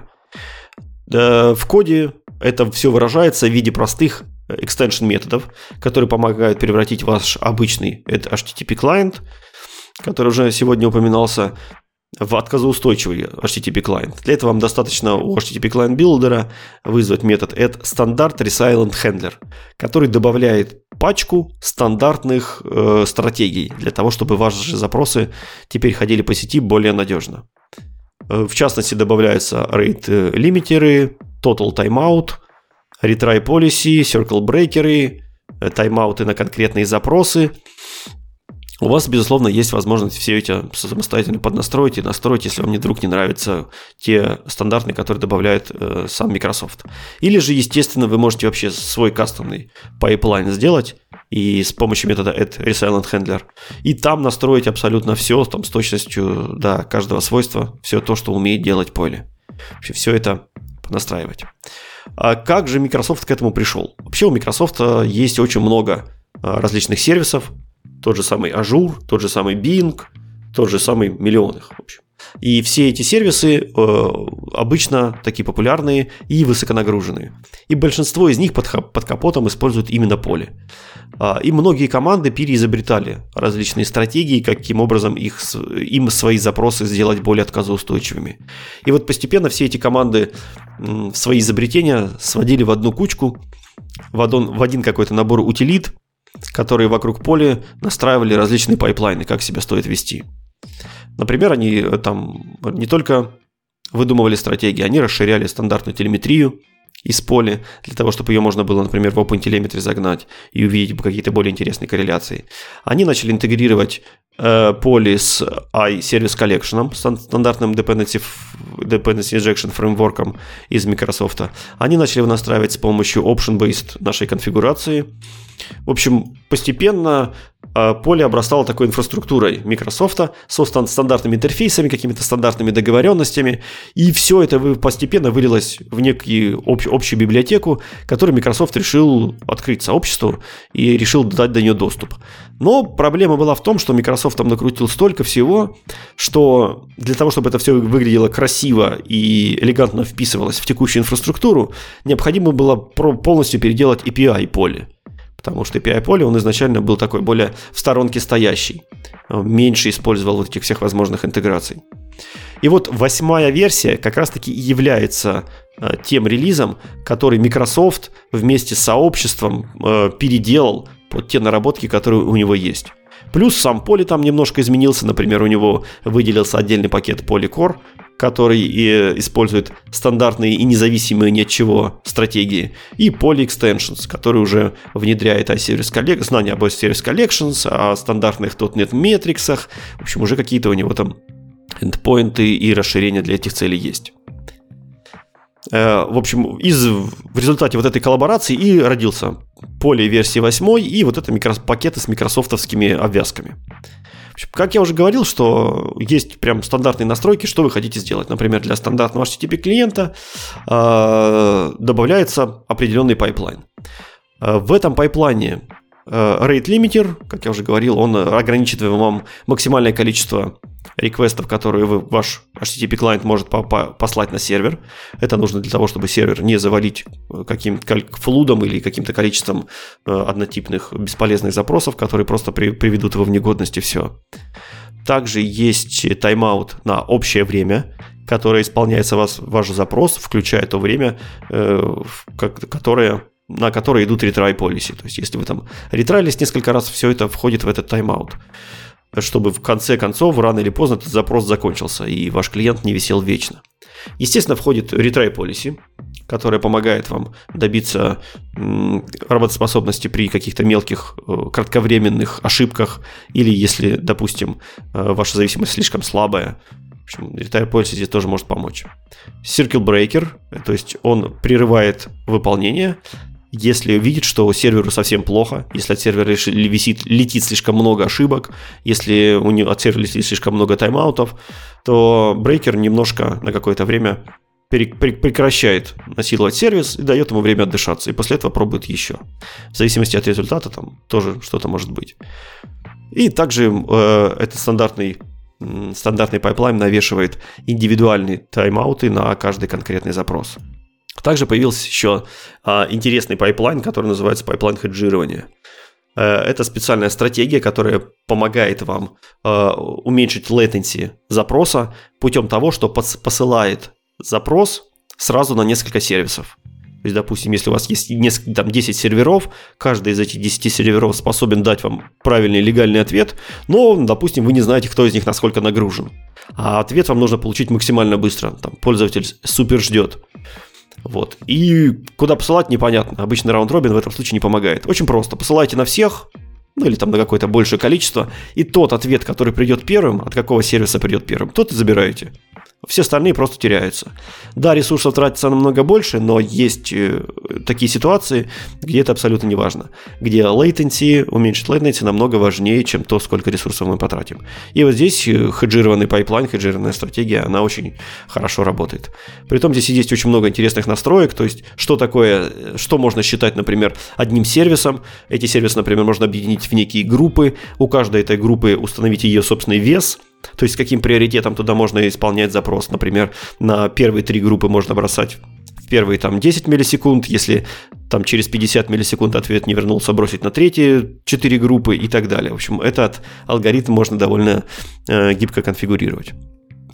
А, вот, это как бы два стандартных pipeline а, то есть хеджированный и обычный. В общем, там есть еще другие pipeline ы, можно настроить свои собственные pipeline ы, как я уже говорил. И все вот эти настройки, все вот эти гибкости помогают вам сделать ваше приложение более отказоустойчивым. В данном случае вот как, как раз конкретно клиенты. Э, стратегий этих существует огромное количество. У них, у всех, у каждой там огромное количество настроек, специальные какие-то интересные алгоритмы, куча тайм-аутов, куча крутилок. В общем, все это детально описано на сайте Поле в его прекрасной документации. В общем, если вам тема интересна, то обязательно знакомьтесь и с этим инструментом, и с документацией Поле, и используйте в своих приложениях, если вам вдруг действительно нужна э, такая отказоустойчивость жесткая в, в современных сетях. Вообще мне, как это, меня удивило, что здесь Microsoft э, одно из немногих примеров, когда Microsoft пошла и, по сути, законтрибьютила в том или ином виде в стороннюю какую-то библиотеку, не постигли ли Полли участь тех самых... Э, кто там был-то? А, ну, Soft, да, который долго-долго использовали внутри, потом сказали, а нет, будем писать свой. Вот, ну и прочих таких. Интересно. Хотя я так понимаю, что все-таки они затащили именно экстенжены, главное. То есть, как бы, не хочешь, ну, не, не используй. Не только. Видишь, экстенжены не в своих пакетах как бы оставили, а вот их контрибьют, возвращаясь к твоему в твоей фразе, да, их контрибьют заключался в том, что они пришли как сон в посудной лавке и все переделали. Они полностью изменили API, они там полностью что-то с мейнтейнерами терли там один к одному. То, то есть это больше похоже на какой-то рейдерский захват, чем на какой-то контрибьют в open source проект. Ну, тем не менее, никто другой так бы не смог бы прийти, кроме Microsoft. Все-таки они оставили ее пока внешней, ну и я так понимаю, что на нее именно не ссылаются, да, то есть в смысле, что вот в отличие от Newton софта, который прям был using вот прям в корном ASP.NET Core. Здесь такого нету. То есть это все-таки как бы только в экстенженах. Ну, в общем, непонятно. Да, конечно, конечно. Посмотрим, как будет развиваться. Но штука интересная, по крайней мере, удобно, что действительно можно просто написать там add standard resilience, и оно все само по сути, работает. Ну, действительно, потому что тут надо включать как бы голову и думать, а что там может быть, а какие тайм-ауты выставлять, а что, если их не выставить, а какие ретраи должны быть. В общем, это слишком много вопросов нужно от, от, отвечать. В общем, один метод, как бы сделай мне хорошо, он всегда приятнее. А если а... вдруг тебе чем-то это на практике не, не поможет, вот тогда уже иди и дотюнивай. Слушай, а там какие-то разумные дефолты, да? По... Да, да, там дефолты вполне нормальные, вполне можно использовать обычным приложением. Угу. Прикольно, прикольно. Ну, просто понятно, что я там допускаю, что разумный дефолт по retry ям окей, разумный дефолт по там circuit breaker может быть окей, но, не знаю, там по тайм-аутам, ну, фиг знает. Типа, или мы считаем в среднем, что любой сервис должен отвечать, отвечать там, не знаю, за 500 миллисекунд хотя бы. Если мой сервис такой специфичный, он думает, там, не знаю, полторы минуты, ну, тогда придется настроить руками. Да, конечно. Тогда ты идешь уже настраиваешь под себя. Ну ладно. Тут уж тебе никто не поможет. Либо переписать сервис, да. А, Microsoft желательно. Ладно, давай... Подайте в аут. А, ну, уж как пойдет, в зависимости от сервиса.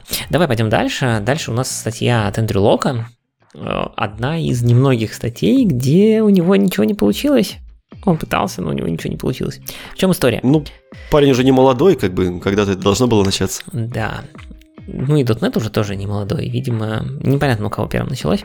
Тем не менее, короче, есть у Эндрю Лока есть библиотечка, ну, Get Package, называется Enum Extensions, которая решает следующую проблему. Вообще в .NET, если вы вдруг не знали, у Enum есть всякие разные методы, ну, понятно, что toString, как у любого объекта, есть специфические методы типа tryparse, getValues, getNames, которые позволяют вам получить собственно, текстовые значения енома, ну, либо набор его значений, либо набор его имен этих самых значений. ToString он там умный, он умеет правильно выводить значения енома в строчку. Но они все жутко медленные.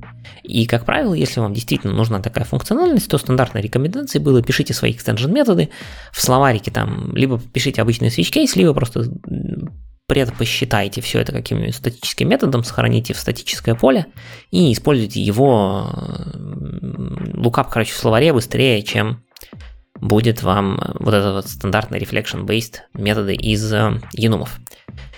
И Эндрю Лок, собственно, имел вот эту замечательную библиотечку, которая делала следующее. Вы вешаете на enum атрибутик, и вам автоматически source-генератором генерятся эти extension методы. То есть э, работает. В чем плюс? Вам не нужно помнить, что эти методы нужно обновить. То есть, если, например, вы написали эти extension методы через switch case, то добавляя новое значение в genom, ну, ну легко забыть, сходить и там поменять тоже вывод там какого-нибудь of, да, если вы эту string пишете.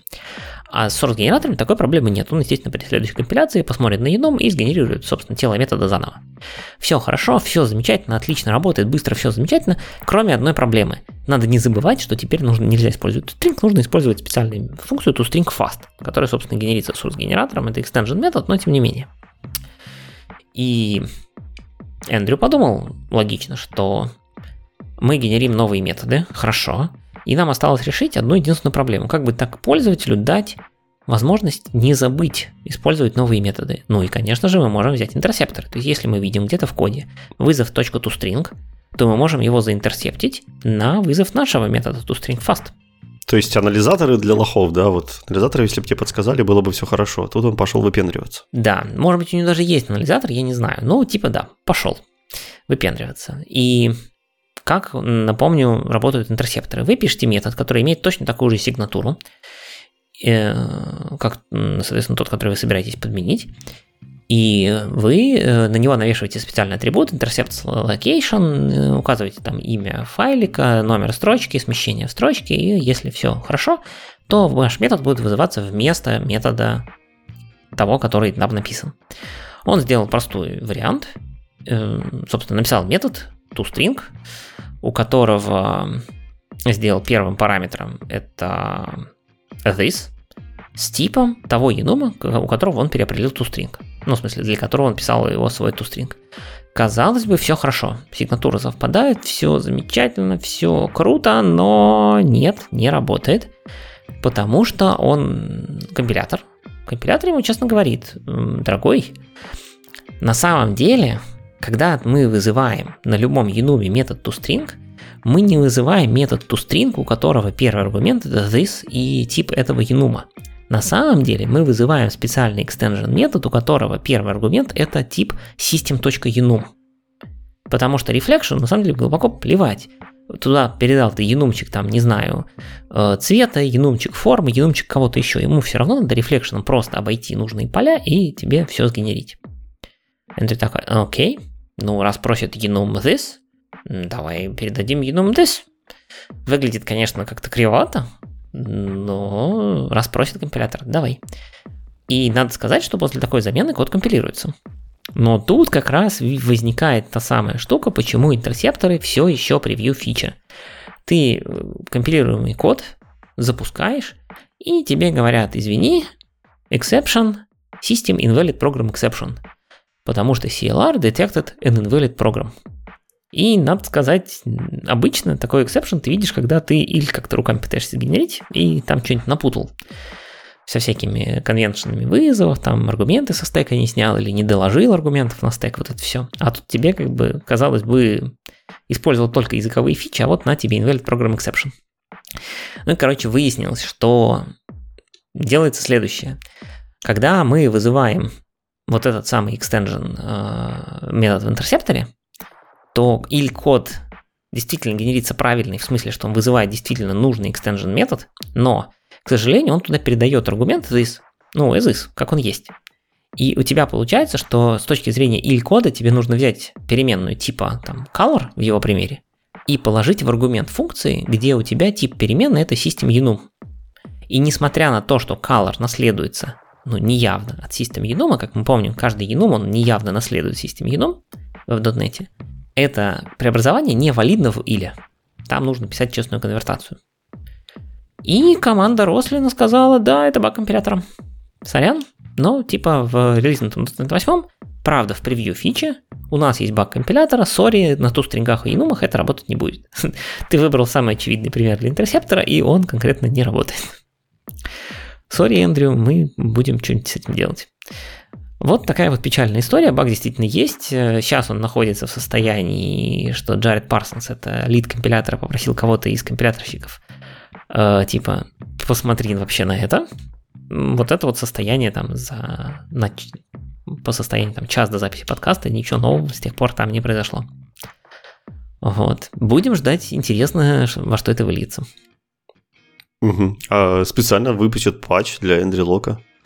Скажут, вот, к превью фичи нам смотрите. Да, да, да. Ну, нет, на самом деле они действительно могут это сделать, потому что, ну, патчи на компилятор выходят, в том числе в каком-нибудь следующем там студии 17.8, там, что-нибудь, а, ну, либо в SDK, соответственно, там же регулярно security патчи выходят, э, могут и выпустить обновление компилятора, если поймут, как это фиксить. Там тоже как бы не очевидно, насколько это там легко, нелегко, фиг его знает. Это же надо, если выясняется, что у тебя с одной стороны Рослин хочет там один тип, а при наивной генерации иль-кода у тебя нарушается поведение программы, ну, в смысле, ты генеришь некорректную программу с точки зрения иль-кода, то, может быть, там все будет гораздо более сложнее фиксить, тебе надо будет увязывать две стадии компилятора, то есть либо чтобы исходная стадия не ругалась и понимала, что в GT, в смысле, в иль-коде все само конвертнется как надо, либо наоборот, и стадия генерации иль-кода понимала, что на самом деле там попросили, и поэтому надо заиметить дополнительную инструкцию конвертации. Короче, веселая жизнь у компиляторщиков, посмотрим, как справиться. Да-да, тем веселее за ними наблюдать. А пока не выпендривайтесь и пишите анализаторы. Они работают всегда и хорошо. Да. Ну что, давай посмотрим. У нас тут еще вышел э, давеча интересный отчет. State of Developer Ecosystem 2023. О, регулярная ежегодный. штука, да, от JetBrains. Да, ведь? Да, ежегодный отчет от JetBrains, который э, показывает о том, как те, кто пользуется JetBrains, ну, или любители приходить на сайт JetBrains, как они используют э, инструменты, языки, сколько им лет, сколько они получают зарплату, где они живут и прочее, прочее, много интересных вещей. В общем, если вы хотите узнать больше и разнообразнее, то я вас приглашаю на сайт компании, а мы же коснемся только тех аспектов, которые включают в себя там .NET, C-Sharp и вот все, что еже с ними связано. Давай. А, да, давайте посмотрим. Опять же, еще раз хочу напомнить, что это как бы не отражение мира, это отражение вот тех респондентов, которых JetBrains каким-то образом достало.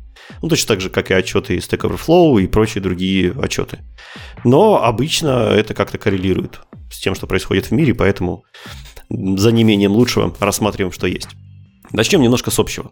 Во-первых, где C-Sharp находится в экосистеме вообще всех языков.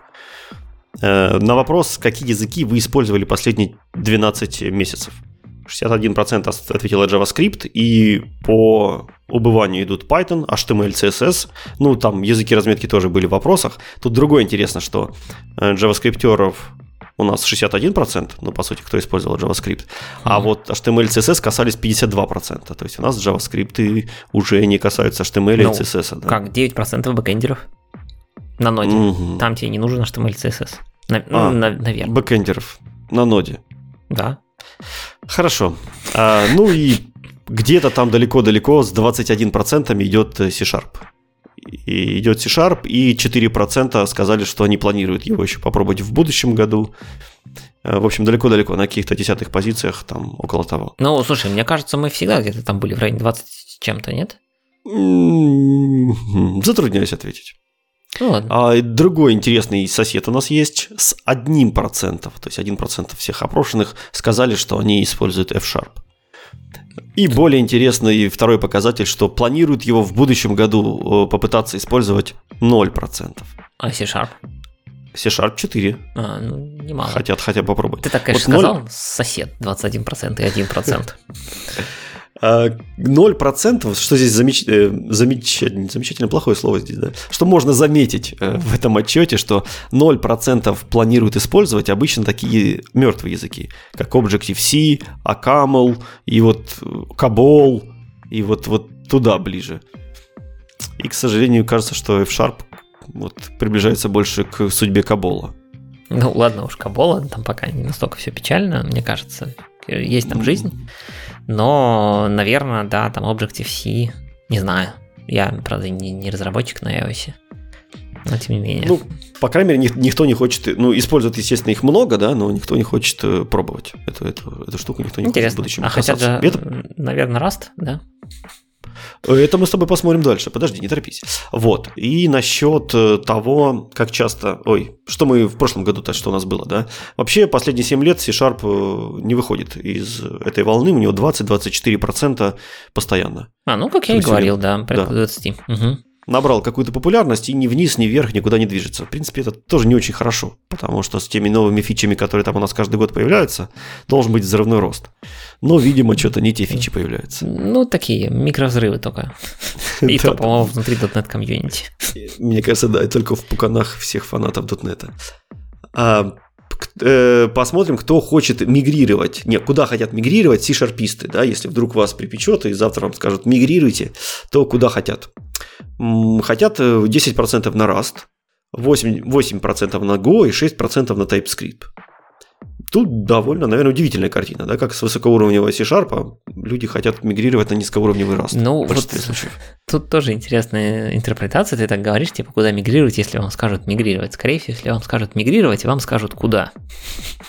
Поэтому хотеть это одно, а куда вы на самом деле мигрируете, в Java там, или JavaScript, это уже как бы, или Python какой-нибудь, это другое. Хотеть, может, мы Go и Rust, а вот по факту вы будете писать на чем-то другом. Но все равно, зачем тебе хотеть в Rust, если ты на C-Sharp? Ты бы хотел на Rust? Э, нет, на Rust нет. Э, наверное, не хотел ну, бы. То есть... Можешь объяснить, почему вот больше всего хотят именно туда? Ну, ну типа, сейчас, наверное, скажу. Э, давай так. Мне хотелось бы побольше его изучить, я особо не знаю Раста, прямо скажем. То есть я так его это читаю со словарем, как я люблю говорить. Вот. Наверное, я когда-нибудь что-нибудь на нем такое поэкспериментирую в качестве пет-проектов, но это не тот язык, на котором бы я бы хотел писать каждый день. То есть он интересен для как бы для посмотреть, что бывает, ну там вот своя вот эта вот модель, значит, э, владения, там вот это все, это все интересно, но это не то, что хочется для каждодневной работы использовать. Ну и Rust уже многие годы входит в список там топ-1 языков, которые все хотят попробовать, но никто не пробует. Поэтому не, ну, популярность ну, у него большая. Кто-то, может, и пробует именно, что пробует, но это же не то, что я там на работе им каждый день пользуюсь. Поэтому, наверное, в таких опросах никто не отвечает, что да, я типа раз программист. Ну, да, да, так и есть. А, куда, э, то есть люди из каких языков хотели бы прийти в C-Sharp, да, то есть кто хочет попробовать C-Sharp? Это прежде всего C++-исты, JS-ники, PHP-шники и питоня, питонячники, да? Питонисты. Питонисты. Питонщики. Питонисты. Питончики. А вот э, люди этих профессий тоже заглядываются на, на C-Sharp и хотят попробовать. А Тут не знаю, что комментировать, но плюсовики всегда к нам э, как бы тянулись, скапывались. Для этого и был там C-Sharp задизайнен именно под, под, э, под C. В общем, а все остальные, ну, скорее всего, они просто берут своей массой, да, их не, так ну, много, JS, что они везде хотят. JS, может, немножко на Blazor смотрит, так, типа, одним краешком глаза, вот. Может, их, им этот э, TypeScript нравится джейсникам, поэтому они решили вот что-то подобное ну, на бэкэнде может быть, поискать, может быть. и C-Sharp здесь попался. Может быть. То есть я думаю, что это такое, как бы, да, если бы тут было 50%, вот это, да, так. И так да, даже, тем более, ты говоришь 5% на это на все четыре этих языка вместе взятых. Ну, нет, не на все взятых, а из каждого языка а, по из 5%. каждого. Все, да. понял, хорошо. Это я думал, знаешь, с каждого по, по одному проценту. Нет, нет, все-таки каких-то 5 там есть. Ладно, да, по одному это совсем было Давай бы плохо. дальше. А еще один интересный пункт – это популярность баз данных в России, немножко не связанная с C-Sharp, но связанная с Россией, потому почему бы и нет. А, плюс 58% популярности прибавил Postgres. Удивительно. Почему бы так? Удивительно. И плюс 21% SQLite. И рухнули MySQL минус 45, Oracle минус 53, MS SQL минус 25%. Тоже сразу видно интересный отток. Кстати, MS SQL не так сильно падал. Да? Прям, прям на 25%, но по сравнению с Oracle, на 53%. Странно, что, кстати, MySQL так много упал. Ну, в смысле, что его так много, и... То есть я бы ожидал, И- что и что MS с ним SQL Мне упал казалось, бы... MySQL... А, MySQL уже Oracle купил. да, Он, теперь- Oracle, он оракловый, он там closed Да. source, вот это все. Ну, тогда понятно, почему падает. Я понимаю, Раньше они там с почему он- Postgre везде вместе бегали, а тут... Да, я понимаю, почему он падает. Я бы ожидал, что MS SQL больше упадет, чем MySQL, но, видимо, MySQL действительно очень широко уже используется, просто мне особо не попадается на самом деле на работе. Да, мне как-то тоже. Ну, вот у меня один проект есть, где много My- MySQL, да, но это как-то Ну, большая- наверное, да, может, я думаю, может, среди шарпистов не такой популярный. Я знаю, что на PHP его очень сильно любят. Да, ну вот у нас как раз вот то, где я сейчас там немножко смотрю архитектуру, там как раз, да, всякие WordPress, PHP и прочее. Там MySQL во весь рост. Какую версию C-Sharp вы используете? И здесь, в принципе, у нас стабильно все хорошо. То есть 42% большинство использует самую последнюю хорошую версию C-Sharp 11. Ну, на момент выхода, формирования, естественно, отчета самая последняя. Э, В общем, C-Sharp 10 32%, C-Sharp 9 17%. То есть такой прям хороший разброс, Хорошие хорошие числа, но подожди, это версия C-Sharp, а у нас же есть еще версия рантайма. Runtime SOAP тоже почти прекрасно, то есть на последней версии большинство, ну ладно, 38% на .NET 7, и на, на .NET 6 тоже 38%, но вот с .NET 5, например, там осталось 10%, и это прекрасно, то есть люди бегут прямо на самые последние две версии. Ну, потому что легко обновляться. С пятерки на шестерку легко, с пятерки на семерку тоже не про. Ну, не, не сложно, не просто хотел сказать. Да, да, там просто. А вот откуда сложно обновляться, это, как ни странно, даже с .NET Core. И на .NET Core висит 35%. То есть это почти столько же, сколько висит на самой последней версии. На последней 38, на .NET 7, а на вот над Core, там где треть, три тройка и так далее, там все еще 35%. То есть люди как-то хорошо перепрыгнули да, на какой-то кроссплатформенный э, .NET, и там до сих пор сидят, и как-то все не двигается. Ну, это не очень либо хорошо. есть ощущение, что, может быть, будет сложно, потому что, ну, казалось бы, там, да, .NET Core какой там тройка, да, а тут восьми, ну, хорошо, Не, ну LTS. между тройкой и пятеркой действительно там нормально так. э, Там много было, это, конечно, не фреймворк в- в Core, но тем не менее, да. И, а с другой стороны, если у тебя был какой-то продукт, который ты мигрировал на Core, допустим, там несколько лет назад, когда там это все активно двигалось, а сейчас он у тебя в каком-нибудь мейнтенсе, ну, как бы он и будет кором, что. Ну, может быть, конечно, да, но все равно цифра слишком большая. Ну да. Но, к сожалению, какая цифра еще больше, это не подъемных просто 45%. Знаете где? На .NET фреймворке. Товарищ .NET фреймворк становится с каждым годом его меньше и меньше, но все еще 45% это просто огромное большое, большое как это, скопление проектов. Там бы интересно еще, наверное, посмотреть раскладку по версиям, потому что там тоже я боюсь, что какие-нибудь там 4-5 Два. наверняка живы. Вот, если не 4-0. Ну ладно. Да, да, именно так. И вот здесь уже точно шансов мало, что его переведут на Core, потому что, скорее всего, все, кто хотели перевестись на Core, уже и перевели, перевелись, в частности, вот эти 35%, которые там застряли, а вот эти большие монструозные 45%, кажется, уже никуда не денутся. Э, И это грустно, да, да. Поэтому, если вдруг у вас есть .NET Framework, переводите, улучшайте статистику. Обязательно. На дои. Не смотрите на бизнес-цели, нам нужна Кому статистика. нужны ваши бизнес-цели? У нас тут как бы статистика гниет.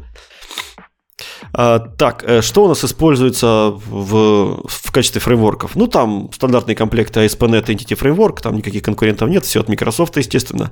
Внутри ASP.NET 78% это Web API больше всего, MVC 64, в принципе, тоже много. Я что-то ожидал, что MVC у нас поменьше. Я бы сказал, что для меня сюрприз, что Razer Pages так много, 40%. А вот Razer Pages хорошо отхапали, да. Казалось, это какой-то excel для, то есть даже Access для секретарш, но, как ни странно, 40% рынка. Неплохо, неплохо.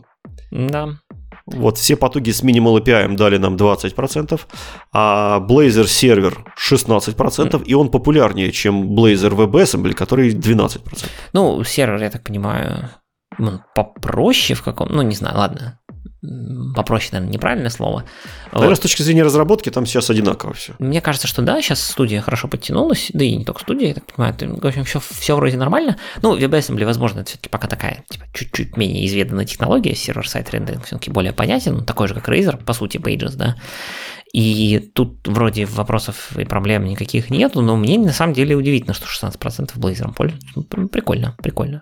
Хотя Не, если Razer 40, блин, ну тут, конечно... Ну, да, технология, технология это прекрасно, если тебе нужно запилить, например, какую-то вебку, а фронтов дергать не хочется, и вымазываться в JS тоже не хочется. У тебя один выбор, выбор был. Ну, Razer Pages, естественно, это не выбор, да. А Blazor Server ну, вот вполне себе выбор. Статистика говорит об обратном, 40% однако. Ну, в принципе, да, может быть для кого-то и выбор. Но смотри, если сложить Blazor сервер и Blazor WebAssembly, да, то есть это 16 плюс 12 уже, не хухры-мухры, каких-то там 28%. Да, приближается, да. Посмотрим через годик. Ну и gRPC 9% там где-то плетется. Ну, кстати, про него я давно уже ничего не слышал. То есть, видимо, он довольно узко используется для какой-нибудь межсервисной коммуникации. Угу. И как-то вот было одно время там хайп со всякими там, э, как там они назывались-то, короче, бриджи, чтобы из фронтенда его дергать, вот это все, ну что-то как-то ну, да, подзатихло. Переписали, и... прооптимизировали, там ускорили и, и вроде, наверное, и, и забили, скорее всего. Ну, как вроде бы работает, свою нишу надо. имеет и все, да. Ну и ладно. Так и есть. А, так, с IDE-шками. Там у нас по-прежнему борются три редактора. На первом месте 48% Visual Studio, на 32-м Rider и 14% Visual Studio Code. Ну, ты так Тут, сказал. наверное, удивительно, что Visual Studio Code что-то не занимает. Если тебя послушать, ты, ты услышал, что ты сказал, да? 48% занимает Visual Studio, на 32-м месте Rider. Нет, Rider все-таки у нас 32%. На самом деле, по-моему, в рост мне что-то я, конечно, не сверял цифры, но, по-моему, в прошлом году было порядка 25 или 7. Я могу ошибаться сейчас, то есть он подрос. Да, он каждый год растет. Ну, он стабильно, ну, хорошо. Да, логично растет, тем более вижу студию Формак теперь нету.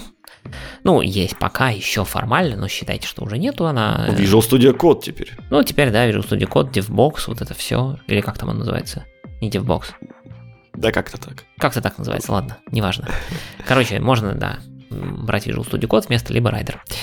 А, операционка. Э, C-Sharp разработчики предпочитают э, Windows 78%. Как да, э, macOS 32% и Linux 19%. И, и в принципе, ну, в принципе, здесь э, все ожидаемо, все нормально. Какие-то там маргиналы нашли себе Mac, остальные давно сидят под виндой, потому что .NET только под винду. Ну, я Linux откуда взялся, я вообще не пойму. Не, ну как раз скорее э, маргиналы нашли Linux, и мне кажется, что их стало больше, чем было. MacOS... Да, Linux растет, кстати, насколько я помню, а Windows и macOS падает. Ну, они примерно как бы прийти сохраняются. В macOS, наверное, тоже подрастает немножко. MacBook все-таки плюс кросс-платформа дает о себе как бы знать. И наверное, там поприятнее местами на маковских ноутах кому-то больше нравится работать. Вот, но Linux действительно отрастает. Ну, что, приятно, кросс-платформа. Хорошо. Да, да, хоть как-то себя показывает.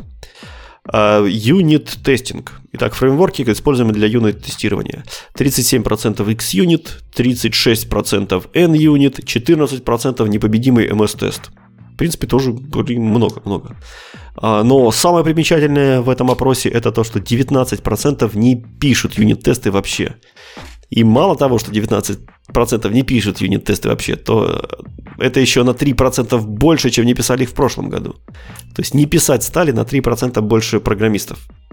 Тут, соответственно, возникает резонный вопрос. Да вы что там, обезумели все, что ли? Ну-ка все писать юнит-тесты. Хотя бы на MS-тесте.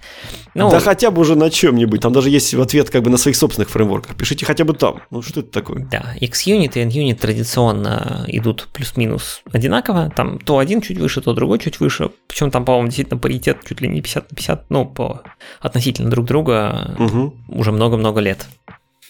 Да, да. Ну, тут у NUnit вышла новая версия. Вот да. XUnit мы никак не можем дождаться много лет новой версии. Поэтому, ну, может, в следующем году этот э, паритет и немножко изменится. Про NUnit новую версию мы чуть попозже поговорим. А там было же так, что, типа, да, долго NUnit не выходил, XUnit там активно развивался, да, вот как раз во времена начального кора.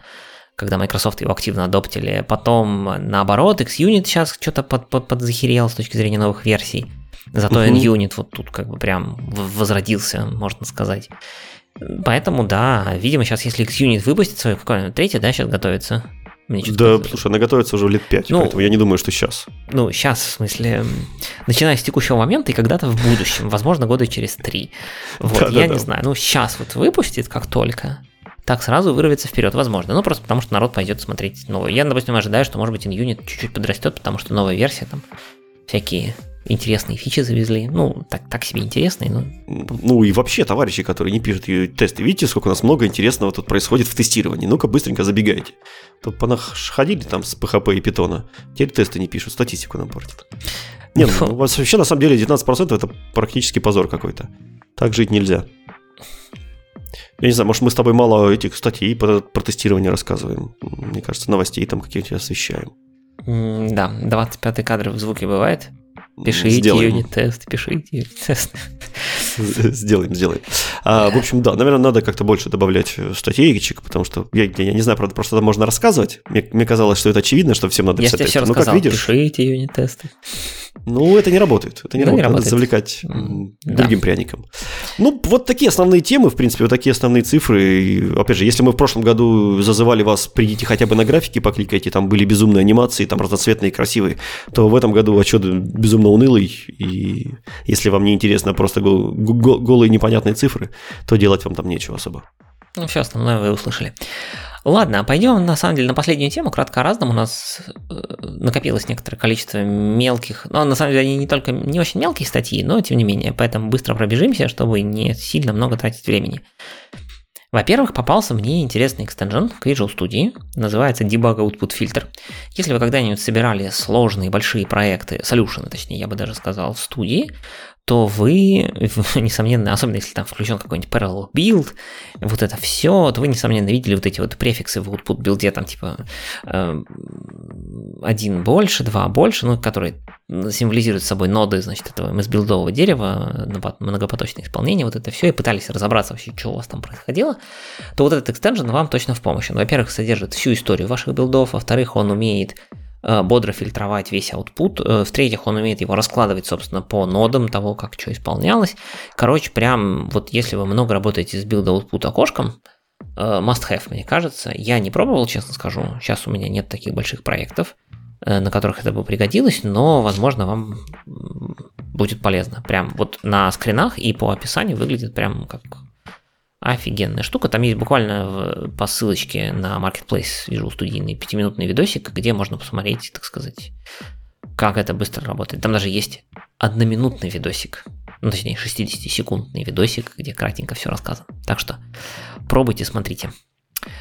А дальше. Э, полезный репозиторий от э, Demian Бода, или я не знаю, как фамилия склоняется, Demian Bot, который называется ASP.NET Core Hybrid Flow with API. И эта штука про нашу любимую тему, ну, любимую в кавычках, OAuth 2.0, авторизация, токены, GVT, вот это все. И это очень хорошие, давайте так, давайте так, неплохие примеры того, как это нужно делать. Там, по-моему, на примере Identity сервера и ASP.NET Core, но по большому счету именно принципы одни и те же. То есть, если вам вдруг было интересно, чем отличается веб-код Flow, P, ну, PKCE, короче, который э, от чего-нибудь там другого, вот э, идите туда и смотрите, там всякие нестандартные штуки, типа device flow рассмотрены, которые довольно редко попадаются, э, мультифактор э, authentication и все такое прочее. То есть, если вам интересно посмотреть, как это все нужно правильно работать с OAuth 2.0, на мой взгляд, там вполне неплохие примеры, причем они регулярно обновляются на последний .NET. Сейчас он обновлен, вот последнее обновление 17 ноября под 8 .NET. Вот. Э, полезная штука, возможно, оттуда можно что-то потягать себе, если вам вдруг что-то нужно. Э, Сергей Тепляков выпустил интересную статейку на тему turning и вообще того, что... Статья даже не столько про то, что же там делать со стрингом-тернингом и почему он там такой медленный или наоборот быстрый, а, статья про то, что э, надо внимательно относиться, вот мы сегодня уже говорили про native out, про то, что надо понимать, что в native out у вас приложение может начать вести себя вообще по-другому. Вот. А, выводы из этой статьи, почитайте, там есть бенчмарки, там есть объяснение, что, как и так далее. Выводы довольно забавные. Вывод первый. Если вы используете а, обычный режим managed, то есть не out, то string and turning, он довольно-таки медленный, потому что там он проверяет. Что такое string and turning? Да, я так все говорю, говорю. Это когда вы заменяйте копии одной и той же строки э, ссылками, ну, собственно, на одну единственную копию, и тем самым уменьшаете количество строчек в памяти. Все остальные собираются garbage коллектором. Для того, чтобы сделать string return, понятное дело, нужно найти, собственно, эту копию где-то в памяти. Для того, чтобы ее не искать путем линейного пробега по памяти, они хранятся в некотором, грубо говоря, словарике. И вот э, там работать с этим словариком довольно сложно. Но если вы компилируете штуку, ваше приложение в native out, то там начинает использоваться не какой-то там очень хитрый native код log free, о, нет, log free это уже новая штука, а, короче, какой-то там C++ код, который называется string literal map, что-то там, а используется самый обыкновенный, в принципе, concurrent dictionary, по большому счету. Он, короче, в... Сейчас, чтобы не соврать, а тут нету этой самой, ну, в общем, он быстрее. Э, процентов на 25 мне кажется, если не больше. Вот, в Native Out варианте. Но, к сожалению, он только в Native Out используется. Вот, э, поэтому когда, надо теперь понимать, что как только мы начали компилировать приложение в Native Out, Microsoft начина, может начать немножко экспериментировать и генерить вам код, ну, который не совсем такой, как в Managed варианте. И вы такие скомпилировали в Native Out, и у вас код стал там, не знаю, в 5 раз быстрее. Но не потому, что он Native Out стал, а потому что вам в Native Out подсунули какую-нибудь другую реализацию стандартной библиотеки. Такое может быть. В общем, э, смотрите внимательно, мерите и бенчмаркайте. Смотрите, что получается. Но статейка интересная, можно почитать, чтобы понять вообще, что там как работает. А, вышла в блоге Microsoft статья про .NET 8 Hardware Intrinsics. Э, это одна из частей, которая была улучшена в рантайме. Там завезли довольно много всяких разных новых интринсиков. Э, читать статью в аудиорежиме про hardware интринсики с невыговариваемыми названиями этих интринсиков – это дело гиблое, поэтому если вам интересна эта тема, симды, вот это все, интринсики, почитайте туда, там в, читабель, в читабельном виде это гораздо лучше воспринимается. Внезапный, наверное, кандидат неправильное слово, внезапная встреча в разделе «Кратко о разном» — это выпуск новой Visual Studio 17.9 Preview 2. Я сначала хотел ее сделать отдельной темой, прям Preview 2 вышло. Че, вот Preview 1, когда мы? Две недели назад, условно говоря, записывали выпуск. И там было Preview 1, а тут уже Preview 2. Как бы быстро. Э, чё как?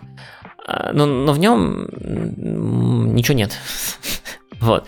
Ну, точнее, там есть какие-то улучшения про плюсы, а, плюс там есть целых две фичи для .NET. Одна фича называется Auto Surround with Quotes or Brackets, то есть вы можете окружить ваше, видимо, selection автоматически в, ну, скобками либо кавычками. Это, с одной стороны, такая крутая фича, наверное, не знаю. А с другой стороны, Live Property Explorer supports .NET MAUI. Еще маленький какой-то кусочек поддержать для MAUI для Property Explorer в, видимо, в дебаге, там, в визуальном редакторе, не знаю уж где.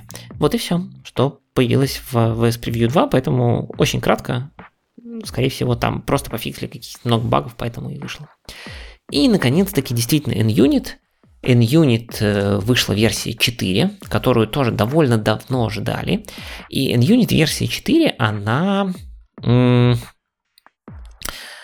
Как сказать? Она, короче, гораздо более приятная в некоторых аспектах, но там есть некоторое количество изменений, улучшений, э, добавлений и изменений. Что там поменялось?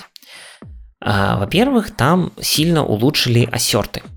Во-первых, ассерты теперь... Раньше ассерты писались как? Ну, написали там ассерт что-нибудь, там что-то equals что-то. И вам писалось expected 4, but was там 42. Ну, у них в примере в статье. Ну и ты такой сидишь думаешь, а что expected, что was и так далее. Теперь, во-первых, а, и была, ну вот у нас, например, на проекте всегда была рекомендация, что ни один assert не имеет права быть написанным без э, дополнительного аргумента, куда можно было передать, собственно, строчку, которая описывала семантику того, что здесь сравнивалось. Чтобы было хоть какое-то объяснение, когда вот я там попадал в юнит-тест, чтобы можно было хоть понять. Особенно если у вас в тесте несколько ассертов. Что как бы в, в идеальных условиях не, не рекомендуется, но у нас так было. Э, сейчас, благодаря, значит, магии всяких коль, как там он, color name, attribute и так далее, у вас прямо в аутпуте будет писаться полная строчка ассерта, как он выглядел в коде. То есть, если у вас написано assert что-нибудь, что-то там, equals что-то, то прям вот эта строчка будет выведена, а не только expected и э, actual value. Это прям приятно. Вот. И даже если, а если вы допишете ваш кастомный текст, то будет вам и кастомный текст выведен, и эта строчка. И более того, если э, они, у них написано, например, если вы сравниваете даблы с какой-то дельтой, то у вас прям будет написано, что ожидалось такое-то, было такое-то, дельта была такая-то, а ваше значение больше дельты на столько-то, ну, грубо говоря. И поэтому, типа, мол, сорян, ассерт не выполнен. Вот. А, дальше. Если вы если вы, если вы. Че? А, вот. Давай, я уж совсем не буду сейчас залезать в детали ассертов. Давайте пойдем дальше. А, дальше интересное.